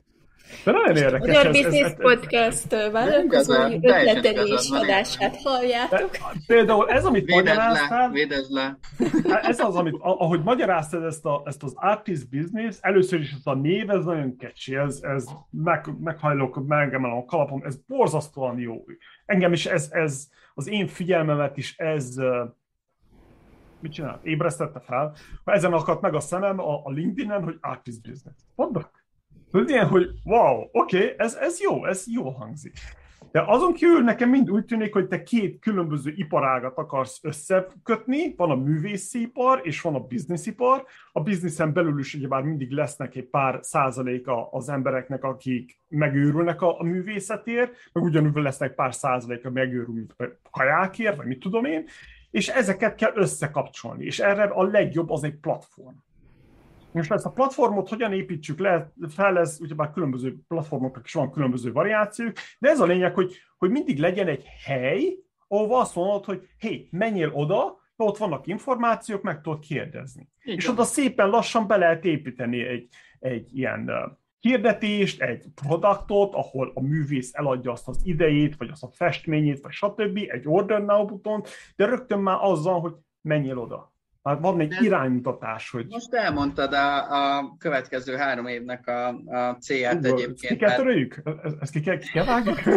Nem, alapvetőleg, alapvetőleg ez volt a, a, a nemzetköziségnek az egyik nagy mondása, hogy az artist business az egy hubbá fog válni, és a hub, én, én így mondtam, hogy ez egy hub, ami, amiben ott lesznek szolgáltatások, hogy mit tud a művészeti piac, és akkor ezt különböző definíciók alapján. Van egy médiaszolgáltatási része, ami alapvetőleg olvasd el, tudj, minden nézét csinálj, és van egy civil lába, ami gyakorlatilag arról, arról kell, hogy szóljon, hogy ez ugye nem tud nemzetközi szinten nagyon mozogni, ez inkább magyarországi mindset változtatásra kell, hogy szoruljon, hogy valamiféle lobby erőt tudjon az artist business létrehozni annak érdekében, hogy a, a magyar kulturális finanszírozás ahogy vesszük, meg vissza tudjon állni, vagy meg tudjon változni a következő 10-15 évben.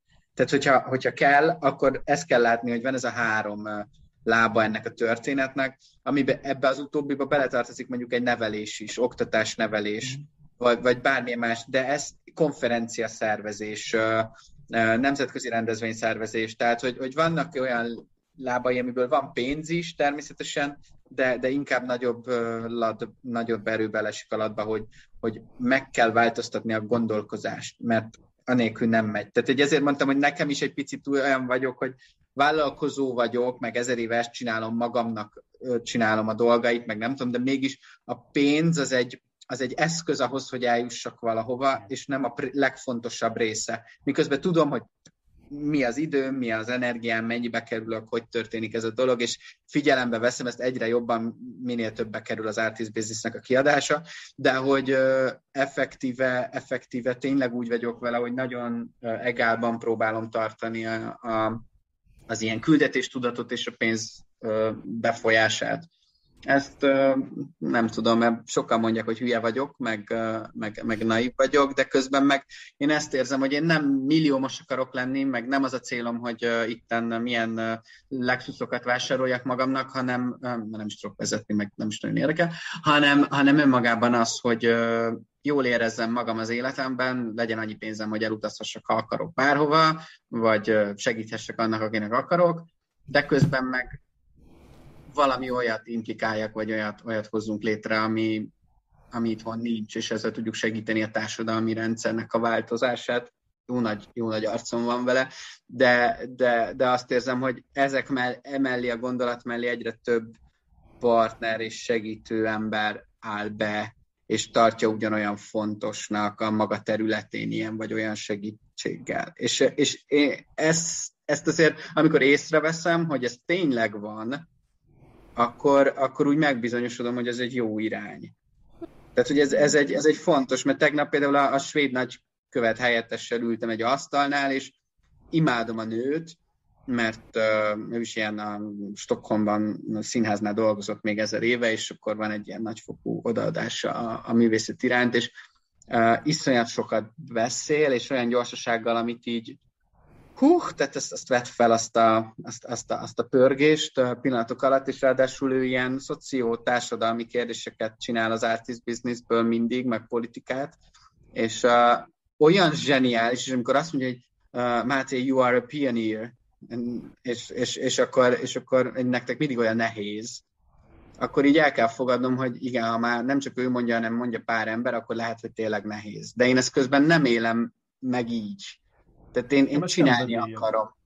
Igen, hát igen, igen. igen, ez, a, ez a személyes kötődés, a probléma iránt ez az, ami át, áthidal. Mindig ezt magyarázzuk itt is, szinte hat nem, hogy ez az, ami, ami könnyű, könnyű, könnyűbbé teszi a dolgot. Mert nem sosem lesz igen. könnyű.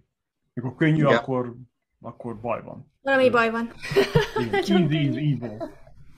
Igen. Erre, erre az online világgal kapcsolatban mi volt így a művészeknél, vagy hogy oldottátok meg ezt a problémát? Na láttam, hogy már nagyon sokan elkezdtek így közvetíteni. Igen, eredetileg ilyen donációk voltak, meg ilyen adományok, meg YouTube koncertek, meg nem tudom én, hogy, hogy ment ez a része nektek? Hát alapvetőleg, amikor ugye a pandémia bejött, akkor mindenki hirtelen valamiért azt érezte, hogy neki ingyen kell adni mindent.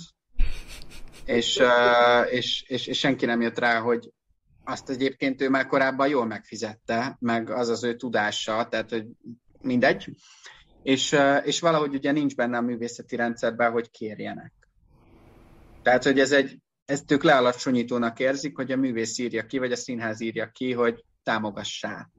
Mert uh-huh. éhen halunk, vagy megszűnünk. Tehát, hogy ez, ez csak egy, egy, egy jó háromnegyed évvel később ö, vették észre, hogy, hogy ennek azért változás kéne, hogy behozzon, és ez így egy idő után úgy egész jó volt, hogy már úgy pénzt kezdtek el kéregetni, de szerintem Magyarországon a leg, legnagyszerűbb dolog volt az, hogy elindult ez az online színházi rendszer, amit mm-hmm. ugye két, két, három, három ilyen cég is van, de ebből a legnagyobb talán, aki tényleg át tudta törni azt a, azt a plafont, amiről beszélünk, az az elszínház.hu, ha megnézitek, az, ők, ők tényleg zseniálisak, nagyon jól csak, és ők ráadásul évek óta készültek arra, hogy uh, egyszer csak be kell dobni ezt a kérdéskört. Ők egy alapítvány alapvetőleg, és, felvettek profi módon előadásokat, nagyon sok pénzért, és amikor bekövetkezett a pandémia, ők gyakorlatilag mondhatni készen voltak arra, hogy elkezdjenek valamit sugározni. Szóval nagyon jó, nagyon jó gondolat volt, és, és ez amikor azt kell mondanod, hogy, hogy kiteszed a, az első nyitó előadásukat, több mint tízezer ember nézte meg, több mint tízezer ember nézte meg, bocsánat, de hogy tízezer, 40 ezer, bocsánat, 40 ezer ember nézte meg a, Amerikától egészen, nem tudom, Új-Zélandon át, Kínán át, tehát mindent be tudtak lőni, hogy, hogy honnan nézték a, az előadásokat, és egy csomó nem is fértek be tehát, hogy megvették a jegyüket, és nem, nem, nem bírta a platform, olyan sokan uh, akarták megnézni. Ezt, ezt ők már javították, tehát, hogy ez nekik egy ilyen hihetetlen volt, hogy úristen. Tehát... Hát elsők, igen, mert elsőként csinálták, emlékszem az elején. Igen, a, igen meg az utolsó pillanatban érkezett meg több ezer jegyvásárlás, ami azért így na, közben ezt is megszüntetik, hogy az utolsó pillanatban nem vehetsz jegyet.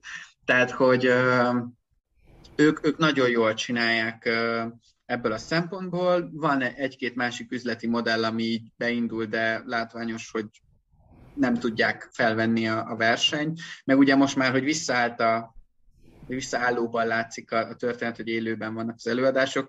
Ugye ez egyfolytában így összeütközött ez a kettő, így az utolsó hónapokban, hogy akkor az emberek már úgymond nem akarnak online, néz, online nézni színházat, meg élőbe akar mindenki menni, ami tökre elfogadható, de közben meg a színházas kulturális oldalról nagyon kevesen értik azt, hogy nem csak az az esti 300 ember számít. Uh-huh. Tehát, hogy, hogy ez még mindig, mindig valahol nem akar átmenni, hogy, hogy hát jóval többen vannak, akik megnéznék és egyeket vásárolnának a világ különböző pontjáról, és nem csak a határig tart, vagy a város határig tart a, a, a színházba járóknak a közege, hanem, hanem ennél sokkal, de sokkal szélesebb körben nyitottak az emberek. Tehát, hogy ez még egy, nem azt mondom, hogy harc, mert ezt Magyarországon ezt a szót, hogy harc, ezt már nagyon lejárattuk, meg, meg, meg bárki. Inkább csak átállás, mert vállalkozóknál is, meg cégeknél is látom, hogy nem fog teljesen visszamenni minden a régibe. De ezt a Tehát, ugyanúgy világ... megmarad az igény az online iránt is, mert valaki mondjuk Barcelonába meg akar nézni egy magyar színházi előadást, mert mit tudom, magyar és Barcelonába él, annak valószínű az még egy lehetőség lesz, hogy mondjuk vehet egy ilyen online jegyet és megnézheti. Tehát, hogy még mindig megvan a lehetőség, megvan a piaca, csak hogy meg kell keresni a, a piacát, a fiatalokat, azokat, akiket érdekel, akik uh, interneten élnek. Azt kell látnod, hogy nem azzal van a, a nagy probléma, hogy ne lenne rá nyitottság a, a befogadó oldalon, hanem a szakmai oldalon van probléma. Uh-huh. Tehát a színház szakmai oldalon. Mint mindennél ma Magyarországon a, a művészeti szakmai oldalon van egy ilyen fajta furcsa PC, vagy ellenállás, vagy, vagy, vagy inkább a régi mód, módit választom, vagy minden régen minden jobb volt, meg nem tudom, ezek a gondolatok, és és uh, ami új, ami más, ami lehet, hogy már valamennyire bizonyított, azt nem akarjuk elfogadni. És uh, tehát, hogy ezzel a mentalitással kell folyamatosan harcolni, úgymond, vagy, vagy vetekedni, vagy meggyőzni, hogy változzon meg. És tehát, hogy a legnehezebb része ez, a rengeteg energia ezzel megy el ma Magyarországon, hogy, hogy azok, akik ma a művészeti világot vezetik, úgymond, azok egyszerűen szemellenzősek, és, és nagyon kevesen vannak köztük, akik, akik látják azt, hogy higher purpose, ugye, ez, ez, ez, ez, hogy, hogy, hogy valami más irányokat kell vennünk, mert különben baj lesz. Ha nem is baj, de, de talán jobb lesz, akkor mondom, akkor így inkább ez a pozitíva. És, és ez, ez, egy, ez egy kőkemény menet, és ráadásul most még ugye itt pont a pandémiának abban a pillanatában vagyunk, ami bármelyik percbe bekövetkezhet Magyarországon, hogy megint bezárják a, a kulturális tereket. Bízunk benne, hogy ez nem fog bekövetkezni, mert akkor e, nem, nem tudom megmagyarázni, hogy akkor mi fog történni, és csak a maszkig fogunk eljutni, de, de reméljük, akkor nem, nem történik ilyen, de ha igen, akkor, akkor fájni fog. Nagyon fog fájni, és, és nem tudom, hogy a, a jövő év mit hoz magával de szerintem ezt pontosan ti is látjátok a saját országotokban, hogyha ez a pandémia még tovább zajlana, és akár a művészeti szegmest eléri, akkor azért az így vagy úgy, ahogy benne vagytok, akkor is érzékelnétek, hogy nincs. Tehát a, a televízió, a Netflix volt a leginkább, hogy nem jött ki egy csomó ideig új, új sorozat, nem történtek sem, nem, nem volt semmi, és egyszer csak elkezdtél unatkozni. Tehát ami a világra jellemző volt, hogy Jézusom, hát nem jön ki a heti négy új izé, amit megszoktam, meg, meg nem tudom, és akkor az emberek többsége elkezdte magát így, így, így nem tudom, idegesíteni a lakáson belül, meg hát ugye a többség nem megy ki a lakásából. Na, ez nagyon érdekes, amit mondtál, a szemléletváltás amúgy, hogy én a, az művészeket is meg tudom érteni, mert hogy álltam színpadon, tudom, hogy milyen az, hogy, hogy várod a visszajelzést, és rengeteg Zoom szobában vagyok, meg, ami, ami meg mégis ez a másik oldal, mint amikor egy tévének veszel föl, és akkor nincs közönség, hanem csak a tévébe bámulsz a kamerába, és akkor mondjuk a, a művészet, amikor ugye együtt vagy a közönséggel, más az energia, reagálsz azokat, tehát hogy ezeket a dolgokat megértem a régi világból, mi az, ami hiányzik, mert a mai világban ez mindenkinek hiányzik azoknak, akik áttértek az online-ra. De hogy olyan szinten viszont, hogy, hogy azt feláldozni, hogy tovább működjek, és akkor inkább felveszem a szemellenzőt, és éhen halok, mint hogy akkor egy kicsit kinyitok, és addig, amíg ez van, addig más csinálok. Tehát nekem ez a váltás nincs meg, hogy szerinted ezt miért nem ugorják meg, hogy most inkább belehalok ebben, de, de nem fogok egy kicsit kinyújtózni. De a kinyújtózás alatt mit értesz? Hát azt, hogy mondjuk tudom, hogy mondjuk most ez egy rossz időszak, és akkor most nem lehet előre megmondani, meddig lesz rossz időszak, akkor most nem ragaszkodok, a, nem kötöm az ebet a karóhoz, ha jól emlékszem, hanem hogy, hanem hogy akkor most kipróbálom, hogy ú, akkor most online leszek, és akkor online. És akkor kitalálom, hogy annak mi az előnye, hogy, hogyha, vagy hogy tudom úgy csinálni, hogy, hogy nekem is még jó lesz, vagy szeretni fogom. A japánok arra azt mondják, hogy haraguchu, vagy az, az a pillanat, mikor már annyira fáj, hogy hajlandó vagy változtatni. Nem fáj eléggé. És minden ez van, ez ilyen basic pszichológia, hogy, hogy a fogadat, és mi, nem be akarsz menni be a fogorvoshoz, mert fájni fog. De addig vársz, míg annyira fáj, mikor azt mondod, hogy oké, okay, leszarom most már De ugyanakkor fájni, ez de... ellentétes Attila, mert a művészek a kreativitásról szólnak, és ha a művészet a kreativitásról Ez szól, akkor, akkor olyan, de... igen, de olyan szinten az Ah, itt ilyen az zöld, piros villámok kellenének, hogy ez, legyenek, ez a... és valami új megreformáló dolog, majd nem tudom. Ez, ez úgy hívják, hogy early adopters. Az a, nem tudom ezt magyarul, hogy mondod, ezek a... a korai adaptátor. Igen, korai adaptátorok. Az is jó. Hogy, hogy azok, akik, akik defaultból olyan a személy... Az is jó. A defaultból olyan a, a személyiségük, hogy hajlandóak csak így kipróbálni valamit. Uh, azt azért hozzáteszem, hogy ezt a műfajt, hogy online-ban csinálsz valamit, ezt nem lehet csak úgy, úgy, úgy csinálni, mert marha drága. Tehát ha minőségit akarsz csinálni, az drága. Tehát uh, most ezzel vitatkozok, ezzel vitatkozok. Színházi előadásról, uh, mármint ja, az online, igen. online színházi térről. Tehát, hogy, uh, de hogyha csak vagy klasszikus zenét is akarsz online térbe tenni, tehát, hogy csak a technikai része olyan tetemes összeget uh, húz magával, hogy ez valami zseni. Tehát, hogy nem szabad elfelejteni, hogy az előadó művészet többségében ö, társas foglalkozás, tehát ez magába foglalja azt, hogy többen vannak. Igen. Ha többen vannak, több mikrofon, több fény, több ö, kamera, több minden, ami, ami szükséges.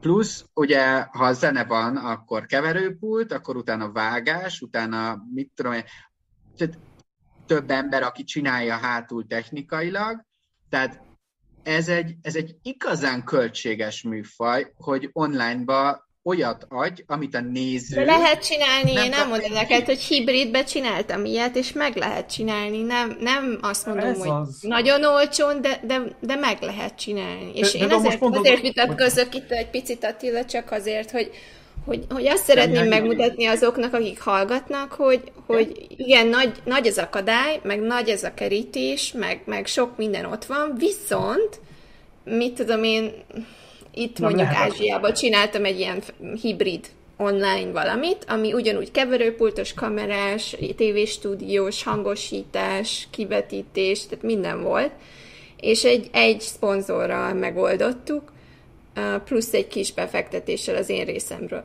Amit meg lehet csinálni, tehát azt mondom, hogy egyéniként én egy magamként mondjuk megcsináltam, mert úgy gondoltam, hogy legyen egy ilyen hibrid. De az csak azért volt, mert én azt mondtam, hogy akkor ezt most megcsinálom. De, De a hibrid alatt te élőt értesz? Uh, hibrid az ve- vegyes élő és online. Tehát voltak emberek a térben, meg volt uh, ja, online. Úgy, hogy volt néző. Is. Igen, közvetítve volt, broadcast volt. Itthon ilyen is, volt ilyen itthon is, amikor ezt csinálták, hogy ez, ez így a kettő időszak között fennálló valami volt.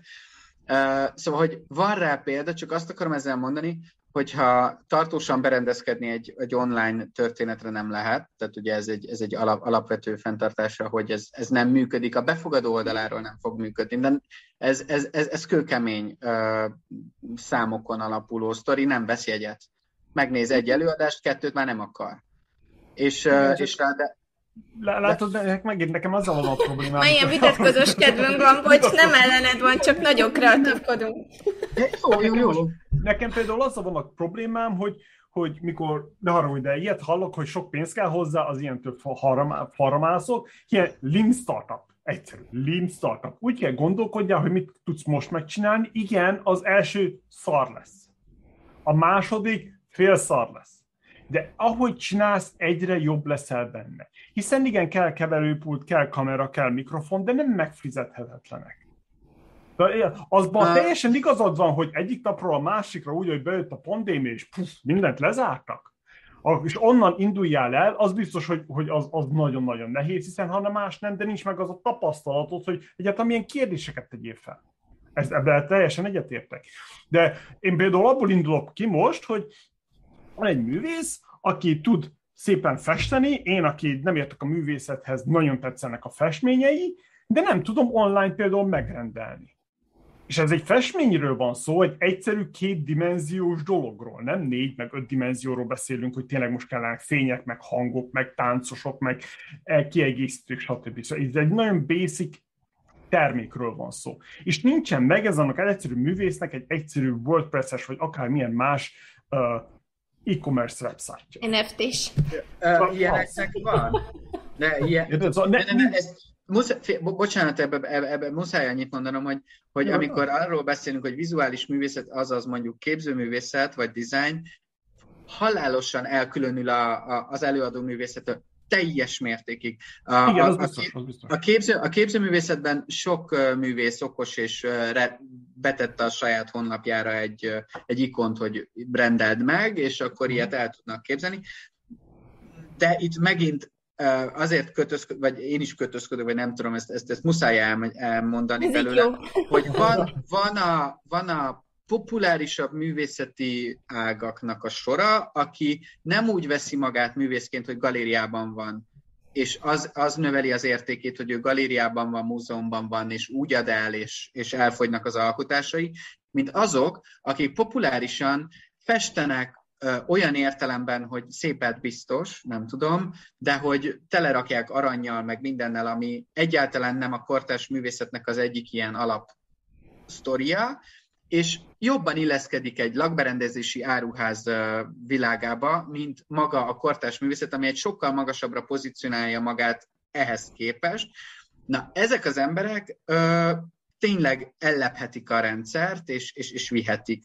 Amiről én beszélek főleg, az inkább a magas kultúrának a megélése, és annak a hasznosítása. A magas kultúra ö, piacorientáltan, nagyon nehezen értelmezhető. Ezért, ezért, tehát, hogy így ennek vannak, tehát, hogy ezért, ezért van az, hogy, hogy amikor egy előadó művészeti embert oda teszel, hogy na, akkor csináld meg online-ban, és ő elkezdi majd sorolni természetesen, hogy milyen kamerával, milyen izével, de mire, milyen profit dolgot tud ő elképzelni, akkor összetesz egy csomagba 5 millió forint értékű technikát, amit persze a menedzser azt fogja mondani, hogy jó, hát bazd, mármint bocs, de hogy ezt nem. Tehát, hogy ennyi pénzt a büdös nem tudunk összeszedni. Na de hát ki van a seggünk? Tehát így, így néz ki, de alapvetőleg innen indulunk, hogy nincs miből elkölteni. És akkor, és akkor összeütközöl folyamatosan, hogy szponzort nem tudsz találni, mert nincs, nem tudod bebizonyítani senkinek, hogy a, majd az online előadásból annyi pénz visszajön, hogy neki az jó lesz, vagy befektetőnek, hívjuk annak, teljesen mindegy, nem tudsz ilyet találni, no way. Ha nagyba gondolkozol, mint mondjuk egy Metropolitan Opera, vagy, vagy bármilyen más, akinek tényleg van annyi tőkéje, hogy ezeket mind beforgassa, az, az tök más állapot. De, de a magyarországi viszonyrendszer, vagy szerintem ezt nyugodtan merem mondani, hogy ezt európai szinten a, nem a csúcsintézményekről beszélek, hanem a kisebbekről, egyszerűen nem tud annyit kitermelni magából, hogy, hogy mindig visszaforgassa az előzőt, vagy akár tényleg találjon magának egy-egy szponzort, vagy, vagy bármi mást, aki azt mondja, hogy egy részét állja, mert annyira szereti azt a izét. És egyáltalán nem tudsz biztosra menni, hogy a jegyértékesítés vissza fogja hozni azt, amiről szó van. Lehetsz te a legmagabiztosabb és a világ legjobb darabját is odarakatod, semmi nem garancia, hogy, hogy az online jegyértékesítésből visszajön a pénz. Tehát ergo ez a, ez, ez, ez a nagyon rákfené ennek az egész történetnek, hogy hogyan találsz befektetőt az egész művészeti tevékenységed mögé, vagy szponzort, vagy mecénást, vagy nem tudom mit, hogy te abban magabiztosan végig tudj vinni egy vonalat minimum egy éven, két éven keresztül. Egyszerűen ez a létbizonytalanság az, ami köti is, de közben meg viszi is előre, ugye ez egy ilyen nagyon egymásnak ellentmondó sztori, de mégis ez tartja fent a, a, a vízen ezt a sztorit. Tehát, hogy mi pont ezt keressük, hogy hogy lehet a legjobb, legjobb módozatokat megtalálni arra, hogy ne kelljen a minőségedből leadni, hogyha magas művészetet akarsz csinálni, de közben te is megértsd, hogy aki befektet, aki mecénás, aki szponzor, annak miért érdemes megérkezni hozzád kutya nehéz dolog, hogy egy átvidd azon a mentális állapoton, amiben léteznek ma mondjuk Magyarországon a művészeti uh, emberek. Tehát az amit, az, amit te képviselsz, azért, tehát sokszor, nagyon sokszor figyelem, hogy a startup rendszerhez mi kell. Tehát, hogy, hogy egyáltalán, a, amikor új szárba szökken, hogyan tudod eladni, hogyan tudsz pénzt bevonni, hogyan kell utána tovább gördítened, hogy, hogy a sikeres legyen, aztán hogy tud elengedni ezt a történetet. Hát ez azért Magyarországon egy kicsit nem tud így működni, vagy egyáltalán a világ különböző pontjain szerintem a startup, művészeti startup, ez, ez a fogalom, ez a fogalom, ez nem igazán állja meg a helyét, vagy, vagy létezik. Tehát aki startupként foglalkozik művészettel, azt szerintem pénzt akar csinálni, és ugyanoda térünk ki, mint a legelején, a pénzért csinálod, nem fog működni. Tehát uh-huh. iszonyat, iszonyatos nehéz dolog, hogy, hogy, hogyha, hogyha uh, nincs melletted egy menedzser típusú ember, akinek az a dolog, hogy pénzt csináljon, és csak a művészetedből akarsz megélni, akkor az egy szerintem egy folyamatos összeütközés, ami, ami a pénzzel, tehát hogy, hogy meg kell élni. Szóval akkor ezért érzem. kezdted el az oktatást a Verk Akadémián? Ez, ez közte volt az okoknak, hogy képezel menedzsereket, vagy ez valami Persze. hasonló dologból indult? Persze, tehát én, én, én nagyon szerettem volna, mert hát benne vagyok az, gyakorlatilag az összes művészeti ágban, és, és akkor mentek jól a dolgok, amikor egy menedzser volt a rendszerben. Tehát én éreztem azt, hogy ha én csak egy az egyben művésszel dolgozom kommunikációsként, vagy brandesként, marketing, és tök mindegy milyen címszó alapján, ott, ott mindig megakadt valami. Ott mindig megakadt valami, mert, mert a művésznek vannak időközei, amikor rákattan az agya, és akkor tud foglalkozni, de inkább olyan van, amikor nincs. És, és tökre rád bízza, hogy te csinálj, amit szeretnél. És amikor csinálj, amit szeretnél a művészeti szférában, így ö, ügynökségként, akkor ezt így nagyon az, nehéz azt mondani, hogy fú, de hát basszus, nem én akarom a brandedet előrevinni, ez csak egy projekt. Uh, nem, nem engedhetem meg magamnak, hogy átvegyem az irányítást a, a művészeti világod, meg a, a céged, meg a nem tudom mit feled. Az, arra kéne egy menedzser, aki ezt csinálja. Én csak a kommunikációt, csak el akarlak adni erre a projektre, vagy nem tudom. Nagyon nehéz úgy szerződni bárkivel, hogy, hogy tényleg egy évre. Mert akkor van kifutásod, akkor, akkor építkezhetsz, akkor annak van honnan, hova ö, dolga. A művészek sokszor nem tudják ezt az utat, hogy honnan, hova, tehát ez, ez, ez, ő dolgozni akar, ő, ő, ő fel akar lépni a színpadra, és talán jobbnál jobb szerepeket akar játszani, vagy, vagy jobb emberekkel akar dolgozni együtt. Ő nem tudja megmondani, hogy a brand az pontosan mit jelent. És csak nagyon keveseknél van az, hogy nagyjából látja, hogy ez mi ad mihez hozzá. És, és azért ez hatalmas felelősség. Hatalmas felelősség, amit egy, mondjuk egy, csak egy kommunikációs, az nem vállalhat. Tehát az, az, ha, ha valaki megvállalja, akkor meg nem jó. Tehát akkor, akkor, akkor ez meg egy visszahatós történet ebben a szegmensben, mert nem lehet ezt csinálni. Mert akkor, ha vállalod, akkor legyél a menedzsere. Hát ja, de a menedzser... ezért, ezért kell egy ilyen platformot összehozni. Egy ilyen platformot összehozni, platform, szerintem platforma, platforma világ. Akkor össze tudod hozni a, P, a PR-osokat, a menedzsereket, a művészekkel, akik Igen. ugyanakkor a művésznek a, a fiókják tudják Mert építi a hubot, már le van papírozva, két év múlva egy nagy hub, hubja lesz a, a Máténak, ahol ez, ezek a, a világ összes Sőt, sőt csinálni ilyen kisebb csapatokat, akik, akik utaznak színházról színházra, balettre, és felveszik ezeket. Felveszik Már azt az előadást, azt az előadást ja. felveszik, ugyanazon a platformon tudod értékesíteni a jegyedet, és. Szerintem Attila túl inspiráltad, Máté. Jó, jó, jó. Tudsz esetleg olyan befektetőt, aki ezt így, ezt így szóval ez, ez az látod, hogy, hogy befektetők azok lesznek, azok jönnek, hogyha vannak userek. Na, De ez az, hogy, hogy valahol itt kell kezdeni az egészet, hogy, hogy legyen egy ilyen, egy ilyen nagyon basic alapplatform, mint például egy fórum, ahol az emberek jönnek és elkezdenek csacsogni, és akkor ezt szépen kiépíteni és kidolgozni. Alapvetőleg egyébként volt egy startup, egy ilyen művészeti startup, egy, most idén húzták le a rolót, sajnos, de három évig létezett a dolog. Az volt a célja, hogy az egyik, amit mondasz, hogy szakemberek egymásra találjanak, a, a másik része volt egy közösségi finanszírozásos láb, hogy akkor történjen valamit, és, és az itthoni nagy befektető cég azt mondta, hogy na, próbáljuk ki, beletettek azt hiszem 30 vagy 40 millió forintot, és nem. És nem ment. Uh, nem, nagyon sok izé lehet benne, buktató lehetett benne, meg, meg nem tudom, de maga az ötlet, a gondolat, iszonyat nagy szükség lett volna rá, de valamiért a, a hazai szegmensben valahogy ez az online összetalálkozás azért nehézkes talán, mert pici a szakma, és mindenki mindenkit ismer. És, a, és, és ezek a bugyrok, amikbe ők léteznek, ezek között nem nagyon van átjárás.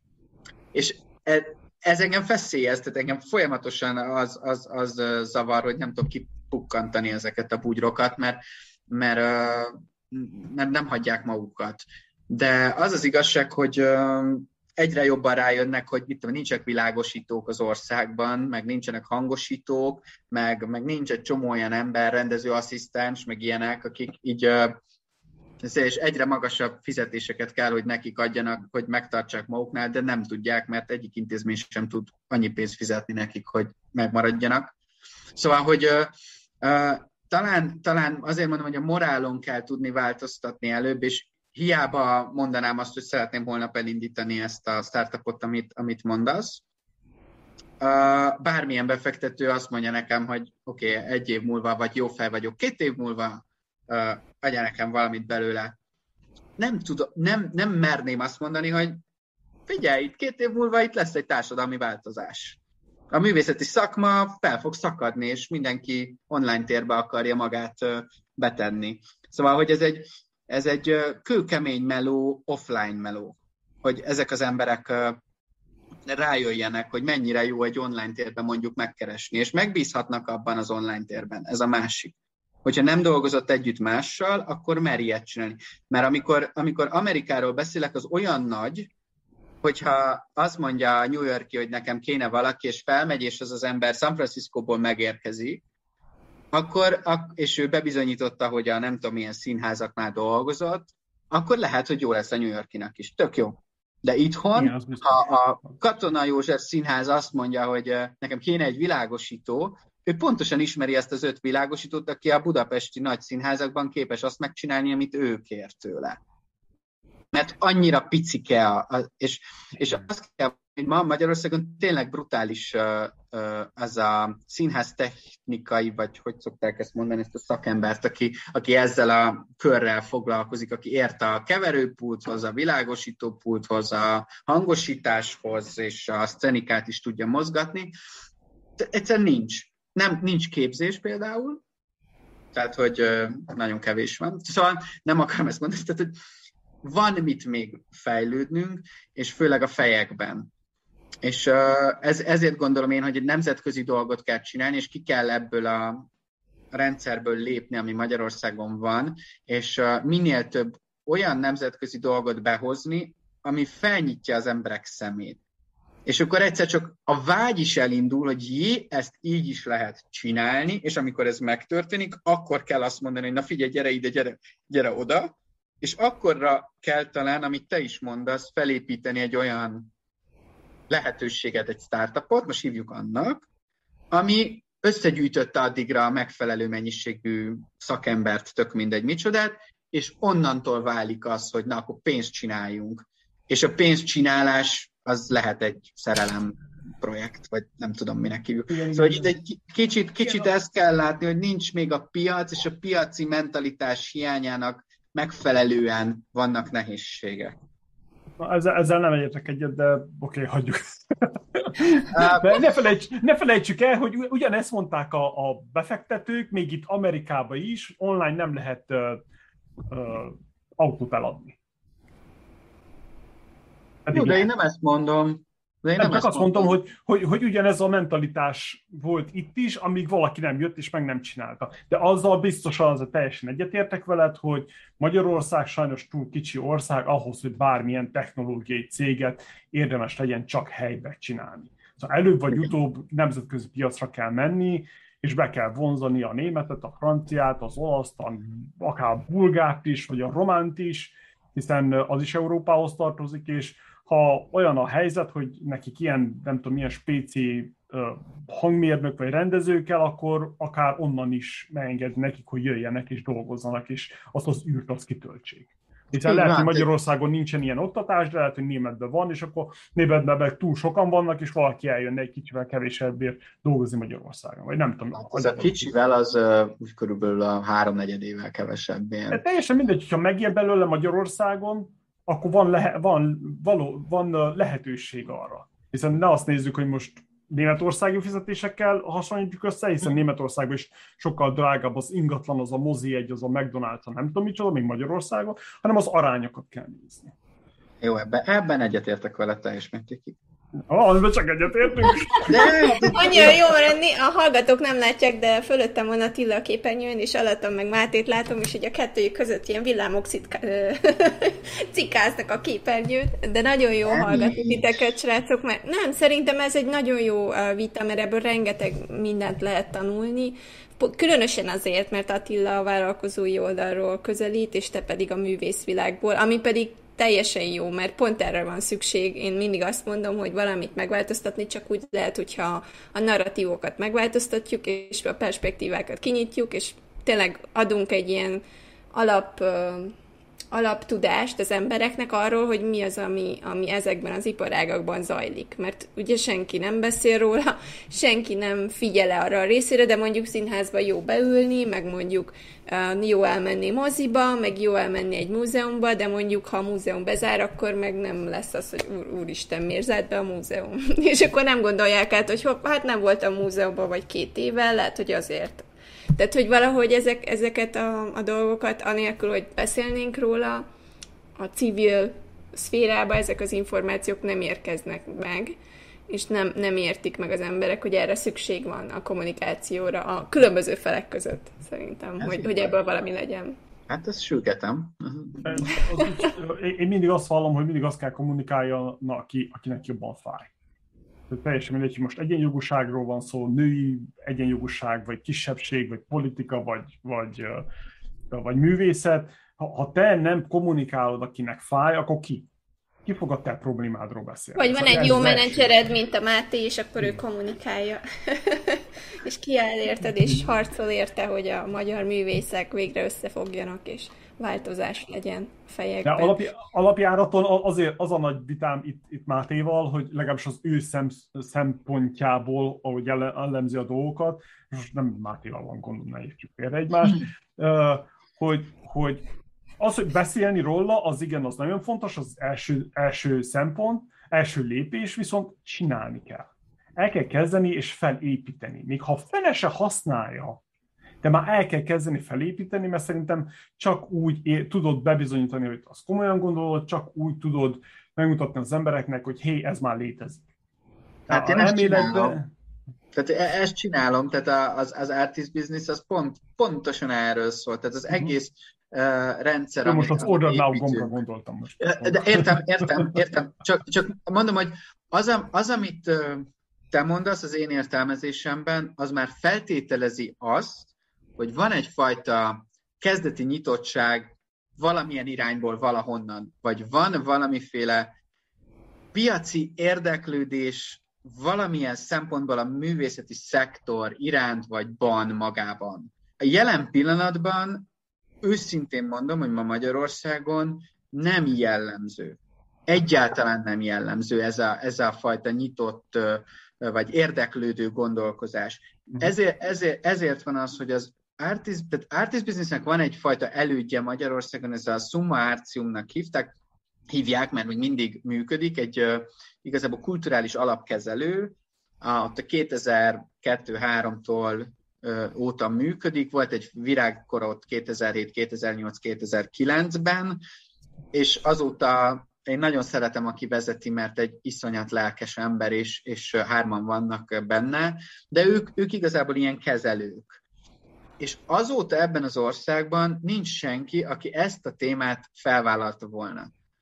Tehát ez a téma gyakorlatilag a, a mínusz kettőről indult, és, ezért, és hiszem azt, hogyha nem indul el, és nincs az, hogy mondjuk én, én pucolom bele a pénzt rendesen, akkor, és pontosan tudom, hogyha nem csinálom, akkor nem létezik, nem beszélünk róla, akkor ugyanott tartunk.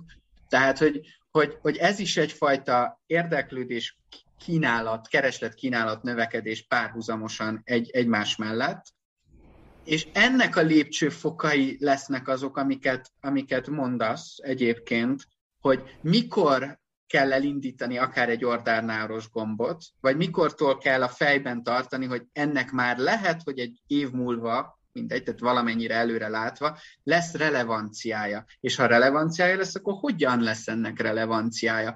Mert olyan gyors, gyors ütemben változik a hazai rendszerben ez a művészeti szféra, hogy hogy, hogy nagyjából kipucolódott az elmúlt tíz évben a függetlenek jelenléte, tehát az azt jelenti, hogy nem az intézményesült rendszerben létezők, jelenléte, mert nagyon sokan feladták, mert egyszerűen nem tudnak egyetérteni a mostani politikai pénzosztás rendszerrel, nem tudnak a pályázati rendszerben részt venni egyáltalán. Az intézményesült rendszerben is olyan vezetők lettek, akik nem is hisznek abba, hogy piac van, tehát, hogy, és, és ráadásul van egy ilyen jobb-balos nagyon összeállás a, a, a művész világban, és főleg az előadó művészetiben. Tehát, hogy itt most egy ilyen fajta furcsa, kiszámíthatatlan rendszer van, amiben az artist business próbál egy ilyen, egy ilyen erős utat törni magának, hogy legalább az, hogy professzionalizmus, az, hogy piacorientáltság mit jelent. És ezeknek a résztvevőknek, akik így ebből a katyvaszból beesnek, és szívesen elkezdenek vele gondolkozni, az ő agyukban a változás elindul, és minél többeknél indul el, annál biztosabb, hogy a piac az ki fog épülni normál piaci keretek között. Tehát nem csak úgy, hogy van egy állam, aki támogat, és akkor az emberek jönnek, vesznek jegyeket, hanem ennél ugye szélesebb körű gondolat. Ebbe tartozhat bele például az, hogy a vállalatok oldalára például a HR és az employer branding kapcsán mennyire tudunk bemenni a, a vállalati dolgozók életébe a művészeti eszköztárat megmutatni. Ez például egy, egy hatalmas nagy rés ha azt kell mondani, hogy, hogy ha lennének itthon olyan művészeti konglomerátumok, projektek, és egyáltalán nyitott művészek, akik képesek azt mondani, hogy na, nekem van egy projektem, azt átalakítom a vállalati szempontrendszer alapján, így vagy úgy, én ezt el tudom adni, mert már rendelkezem olyan kapcsolati tőkével, hogy bemegyek a HRS vezetőhöz, és azt mondom, figyelj, adok neked egy közép-felső vezetői tréninget, akkor ez tök jó lenne. De amíg összesen az országban van vagy öt vagy hat ilyen vállalkozás művészeti oldalról, az nagyon, dur, tehát az, az nagyon kevés. Ők tele vannak. Tehát azt kell mondani, hogy őket tényleg viszik, mint a cukrot, és nincs idejük a saját művészetükre se nagyon. És, és, és, de hogy ennek a gondolatát szeretnénk végigvinni, hogy, hogy azt mondanám, hogy egy hónapban, ha egyszer csinálsz ilyet, annyi pénzt tudsz ebből összeszedni, hogy be tudod forgatni a következő előadásodba, vagy a nem tudom, és akkor ez a tiszta művészetedet meg tudod élni vele, lesz egy szabadságod. És a szabadság az az, amivel nagyon szeret a művész ugye élni. Tehát, hogy ez, ez, ez, ez nem kérdés. Nekünk meg az a feladatunk, hogy ezt a fajta nyugalmi állapotot meg tudjuk teremteni a művészben, mert akkor tud alkotni, és közben nem éli meg azt, hogy feladja a, a nem tudom, a saját ön, ön, ön világát, hogy el kell menni egy vállalati szektorba valamit csinálni. Tehát, hogy zseniális, nem tudom, hogy a Paja Beát ismered de Igen. Tehát a, tehát a Bea is pont az a, a, az a csajszi, aki egy ilyen tűzről pattant csaj, tehát hogy uh, ilyen világzenét uh, csinál alapvetőleg, meg mindenféle irányba kipróbálta magát, de olyan, hogy így le, leállsz vele beszélgetni, és, és az a szexus, amivel az a csaj rendelkezik, hát ez zseniális, csodálatos, és ő jár vállalati környezetbe, ilyen milyen workshopokat tartani, ezt a lelkesítő, vagy hogy magyarul sose tudom tehát amikor, amikor azt mondja, hogy akkor légy optimista, csináld így, csináld úgy, tehát nem jut eszembe, hogy ez a life coach jellegű, nem tudom, nem tudom, ebben, ebben a témakörben... Írt körbe, jó így nekünk. Bemegy, énekel, beszélget, és, és ettől annyira feltöltődnek a vállalati szakemberek, hogy utána a kreativitásuk fél évig kitart, tehát gyakorlatilag nem tudom mi a neve ennek, mindegy. És, és például ez a művészeti eszköztárral, amivel ő rendelkezik, meg természetesen a személyiségével, annyira magabiztosan tud hatni, hogy folyamatosan visszahívják. És közben koncertezik, izét csinálja, amit akarsz. Tehát, hogy ilyen emberekből lenne kicsit szükség többre, aki magabiztos. A magabiztosság meg, meg, meg egy nagyon nagyon egyedi dolog ebbe a művészeti világban, aki valóban elfogadja magát száz százalékig, és képes tényleg önazonosan megjelenni, és nem a félszeg művész vagyok, aki zseniális, de, de nem tudok beszélgetni senkivel. És, és tényleg, tehát, hogy annyi emberrel találkozom, hogy, hogy hidd el magadról, hogy tudod, képes vagy emberekkel beszélgetni, jó lesz az, összerakjuk együtt, és eladjuk na, de hát ki veszi meg? És akkor mondom, de hidd el nekem, hogy megveszik. Na jó. És akkor, tehát, hogy na, tehát azt kell látni, hogy, hogy alapvetőleg nagyon sok rétű, és, és, és ha ezek itt így képesek vagyunk step by step meggyőzni egyre többeket, hogy érdemes piaci irányultságokkal gondolkozni, és a hogyanokat bevenni, akkor onnantól kezdve már is meg fog nőni a vágy arra, hogy valamit nagyobbat, valamit másképp csináljanak. Tudom, hogy ez a neve, naivabb, vagy nehezebb, vagy én nem tudom mi, mert itt felvállaltunk egy-két ügyet, ami, ami más mással nem megy, vagy nem tudom, folyamatosan keresünk a partnereket hozzá, hogy csináljuk. Piszok nehéz, piszok nehéz megértetni emberekkel, hogy, hogy nagyobb, nézd a nagyobb képet, ho, hova szeretnénk eljutni, és, és mik azok a közbűső lépcsőfokok, amiket meg kell lépnünk ahhoz, hogy működjünk. Ehhez mennyi pénz kell, ehhez kivel kell összeismerkedni, és akkor szépen tudunk menni. Tehát, hogy ez egy, ez egy fontos, és csak annyit szeretnék ezzel mondani, hogy kezdjétek, hogy Magyarországon nincsen általános kutatás arra nézve, hogy Magyarországon ki az, aki a kultúrát fogyasztja. Tehát nincsen, nem volt soha az elmúlt 30-40 évben olyan kimutatás, hogy ki, ki, ki eszik, fogyaszt bármit, ami, amit művészetnek hívunk. Nem tudjuk. Az intézmények maguktól valamit látnak, meg néha kérdezgetnek, de nincsenek rá számok. Ez azt jelenti, hogy senki nem csinál közvéleménykutatást, stb. nem néznek mondjuk tévét, vagy színházba járó. Uh, nem, a tévé az egy tök más, tehát azt, azt, azt, azt nem szabad ide tenni, mert, mert az mindig egy becsapós, meg egy másik uh-huh. történet. Az persze, ez most benn van egy Nielsen kutatás, hogy akkor, ha még be van építve a tévétbe, akkor kb. kiderül, hogy hányan nézik meg, hogy, meg oké, okay, hogy most egy online oldalról lekattintott, hogy mennyien nézik meg, nem tudom mi, de a művészeti szegmensben ez egy, ez egy nagyon furcsa dolog, hogy nem igazán tudod, hogy ki van a jegyvásárlód mögött. Vannak, vannak tudások arról, ami általánosan a művészeti szegmensre oké, okay, hogy 40 plusz, általában nő, általában, mit tudom én, 300 ezer forint fölötti nettó fizetéssel rendelkezik. Tehát vannak ilyen valamik. Egy ilyen, egy ilyen általános elképzelés, hogy ők azok. De nem tudjuk, hogy vidéken hogy néz ez ki, nem tudjuk, hogy Budapesten hogy néz ki, Nincs, nincsen semmilyen data arról, hogy ezáltal hogy néz, hányan vannak, tehát semmi. És, és általában a marketing osztályok ugye ezt imádják, meg bármilyen befektető, meg tehát hogy a számok nélkül már nem tudunk menni előre, és, és mi ezt, ezt most, ha minden igaz, akkor jövőre megcsináljuk, mert, mert szükség van rá, ez megkönnyíti mindenkinek az életét. Egyébként lehet, hogy ha egy ilyen megvan, és egy picit pingeljük a történetet, akkor olyan lesz, ami Attila felvezet, felvet, hogy így ki fognak butyanni a startupok hirtelen, mert mindenki azt mondja, hogy milyen érdemes ebbe a szegmensbe ilyen célcsoportok miatt bemenni. Egyébként, tehát, hogy tényleg ezek, ezek mind, mind ahhoz járulnak hozzá, hogy, hogy látni kell, hogy számok nélkül nem megy, de ha már vannak számaim, akkor akár olyan befektetők is megérkezhetnek, akik erre cuppannak, és nem a művészet lesz a fontos, hanem, hanem hogy kiknek szólok, hány darabban. Tehát, hogy gyakorlatilag így. Szóval ez így, na, szóval sok, sok minden van.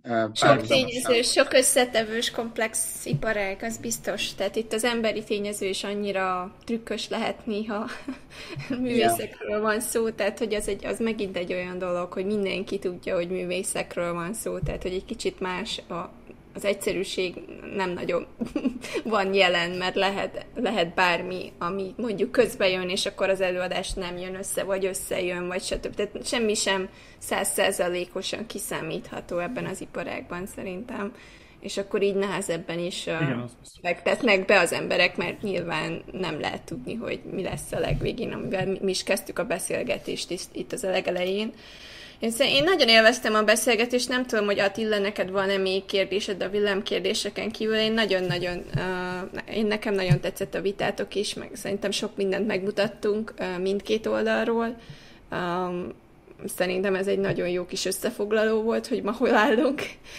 Mondjuk remélem, hogy azzal még úgy be tudjuk fejezni a beszélgetést, mielőtt még a villámkérdések jönnek, hogy milyen jó dolgok vannak, hogy kik azok, akik mondjuk paja be mellett, hogy akik jól csinálják, vagy akiket így figyelni kéne, hogyha mondjuk egy kis művészről van szó, aki most így nézelődik a piacon, hogy akkor most milyen irányú mellek, akkor kit nézzek, hogy kit kövessek, vagy kik azok, akiket érdemes uh, Szerintem nagyon érdemes a Momentán társulatot megnézni.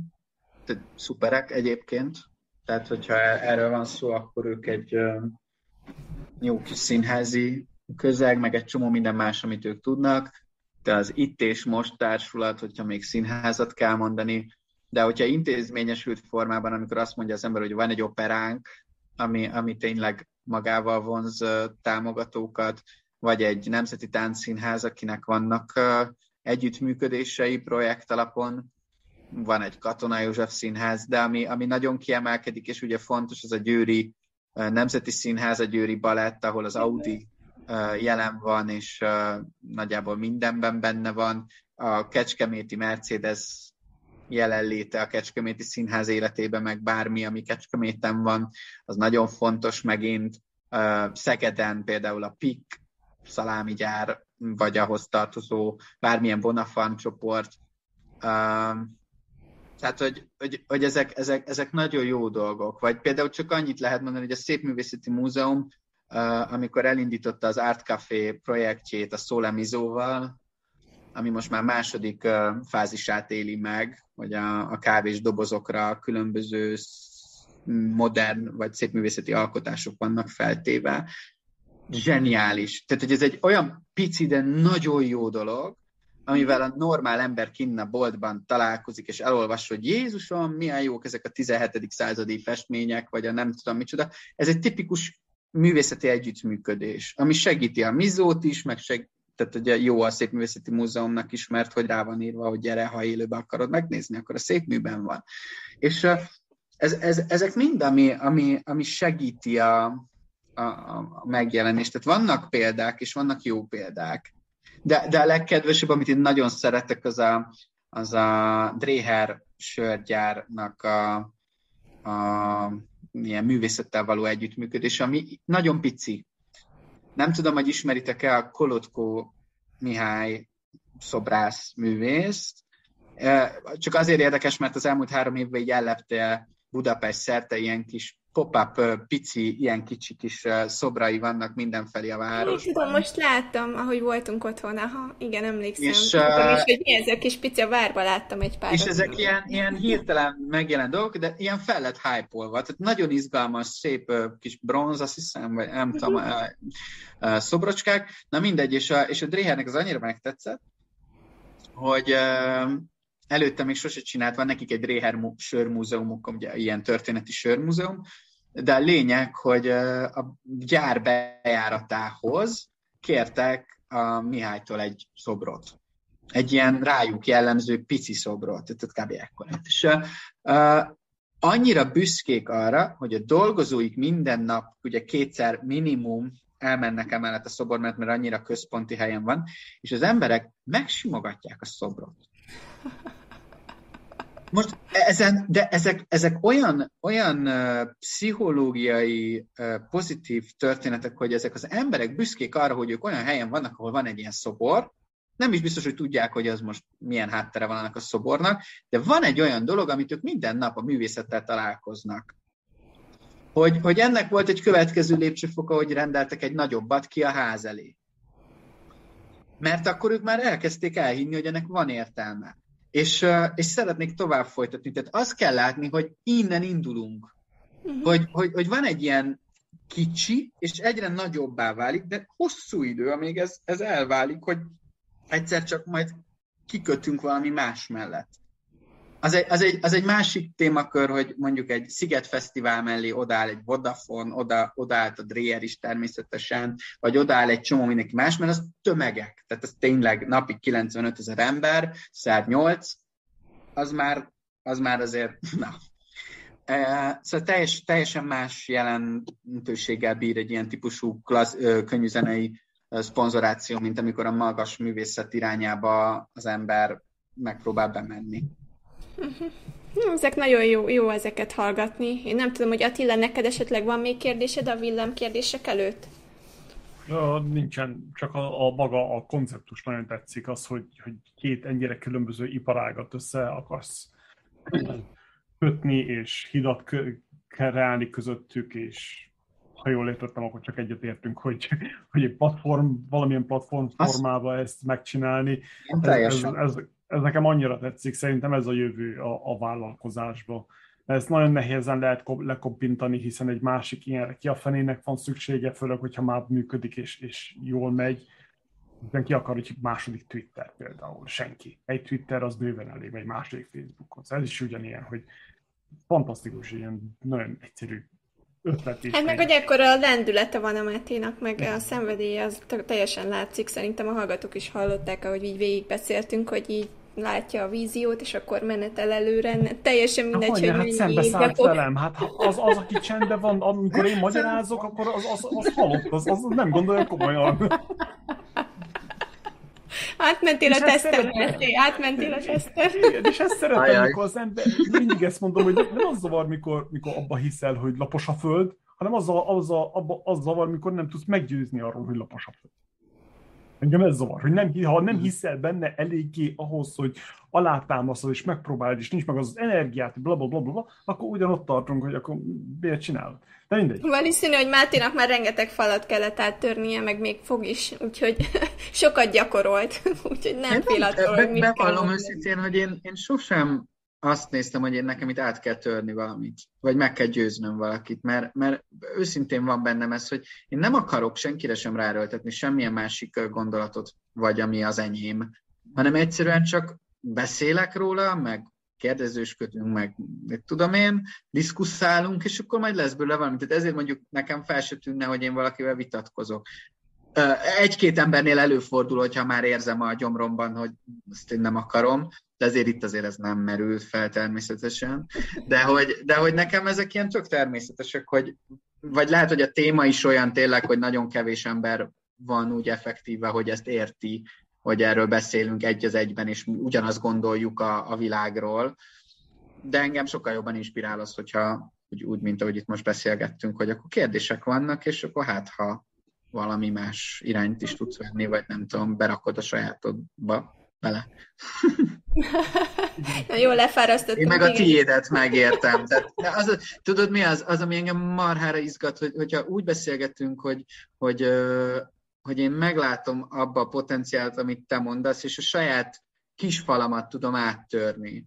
Amikor azt mondom, hogy, hogy de nem, de így, de úgy, de amúgy, és ezt, ezt próbálom mindig leszorítani, hogy de először ne, ne mondjak deket, de, de, de, de, mégis, mégis az van, hogy egy idő után leesik, hogy de jó hallgatni azt, amit mondasz, mert hogy borzasztóan tanulok belőle. Igen, a, ez, ez az igazság az, hogy, hogy ez az ego, ez nagyon-nagyon érzékeny dolog, hiszen kell az ego ahhoz, hogy, hogy előre menjél, hogyha nincs meg az az egészséges ego mennyiség, akkor, akkor nincs mi előre hajtson.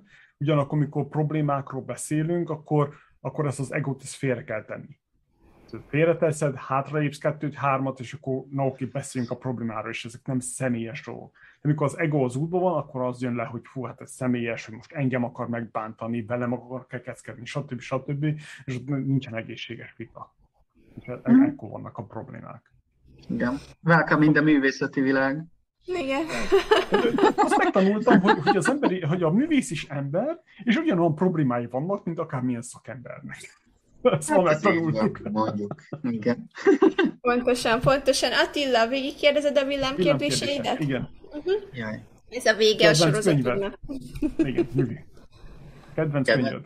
Kedvenc könyvem. Uh, igazából pont ezzel gondolkoztam, hogy uh, nekem nincs ilyen, és ez lehet, hogy a világ leggázabb történet, de én így halmozom a könyveket, és egymás mellett vannak, és és így nem is olvasom végig őket sosem, mert uh, mindig azt a részt olvasom el, ami érdekel belőle, és uh, ilyen tényleg így egy, egymás mellett vannak. Szóval, hogyha kell mondani, inkább azt mondom, hogy ilyen történelmi uh, könyveket szoktam olvasni, főleg. Meg, szeretem a nagy összefüggéseket megérteni, mondjuk így. Az az igen, az jó.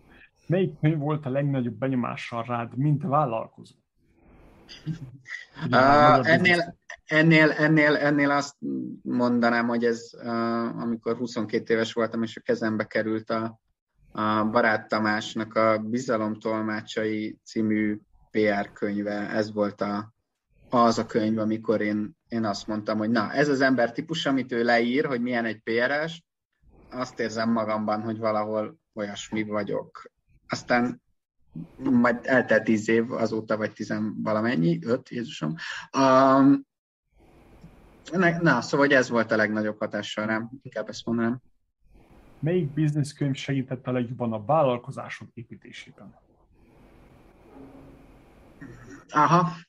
Uh, nagyon jó. Mondhatnám azt, hogy uh, a Magyar PR Szövetség oldalának a, a lapozgatása, hogy hogy épülnek fel az ügynökségek, meg hogy néznek ki, meg hogyan működnek, és a, igazából erről nagyon könyvet nehéz találnom, hogy ügynökségek.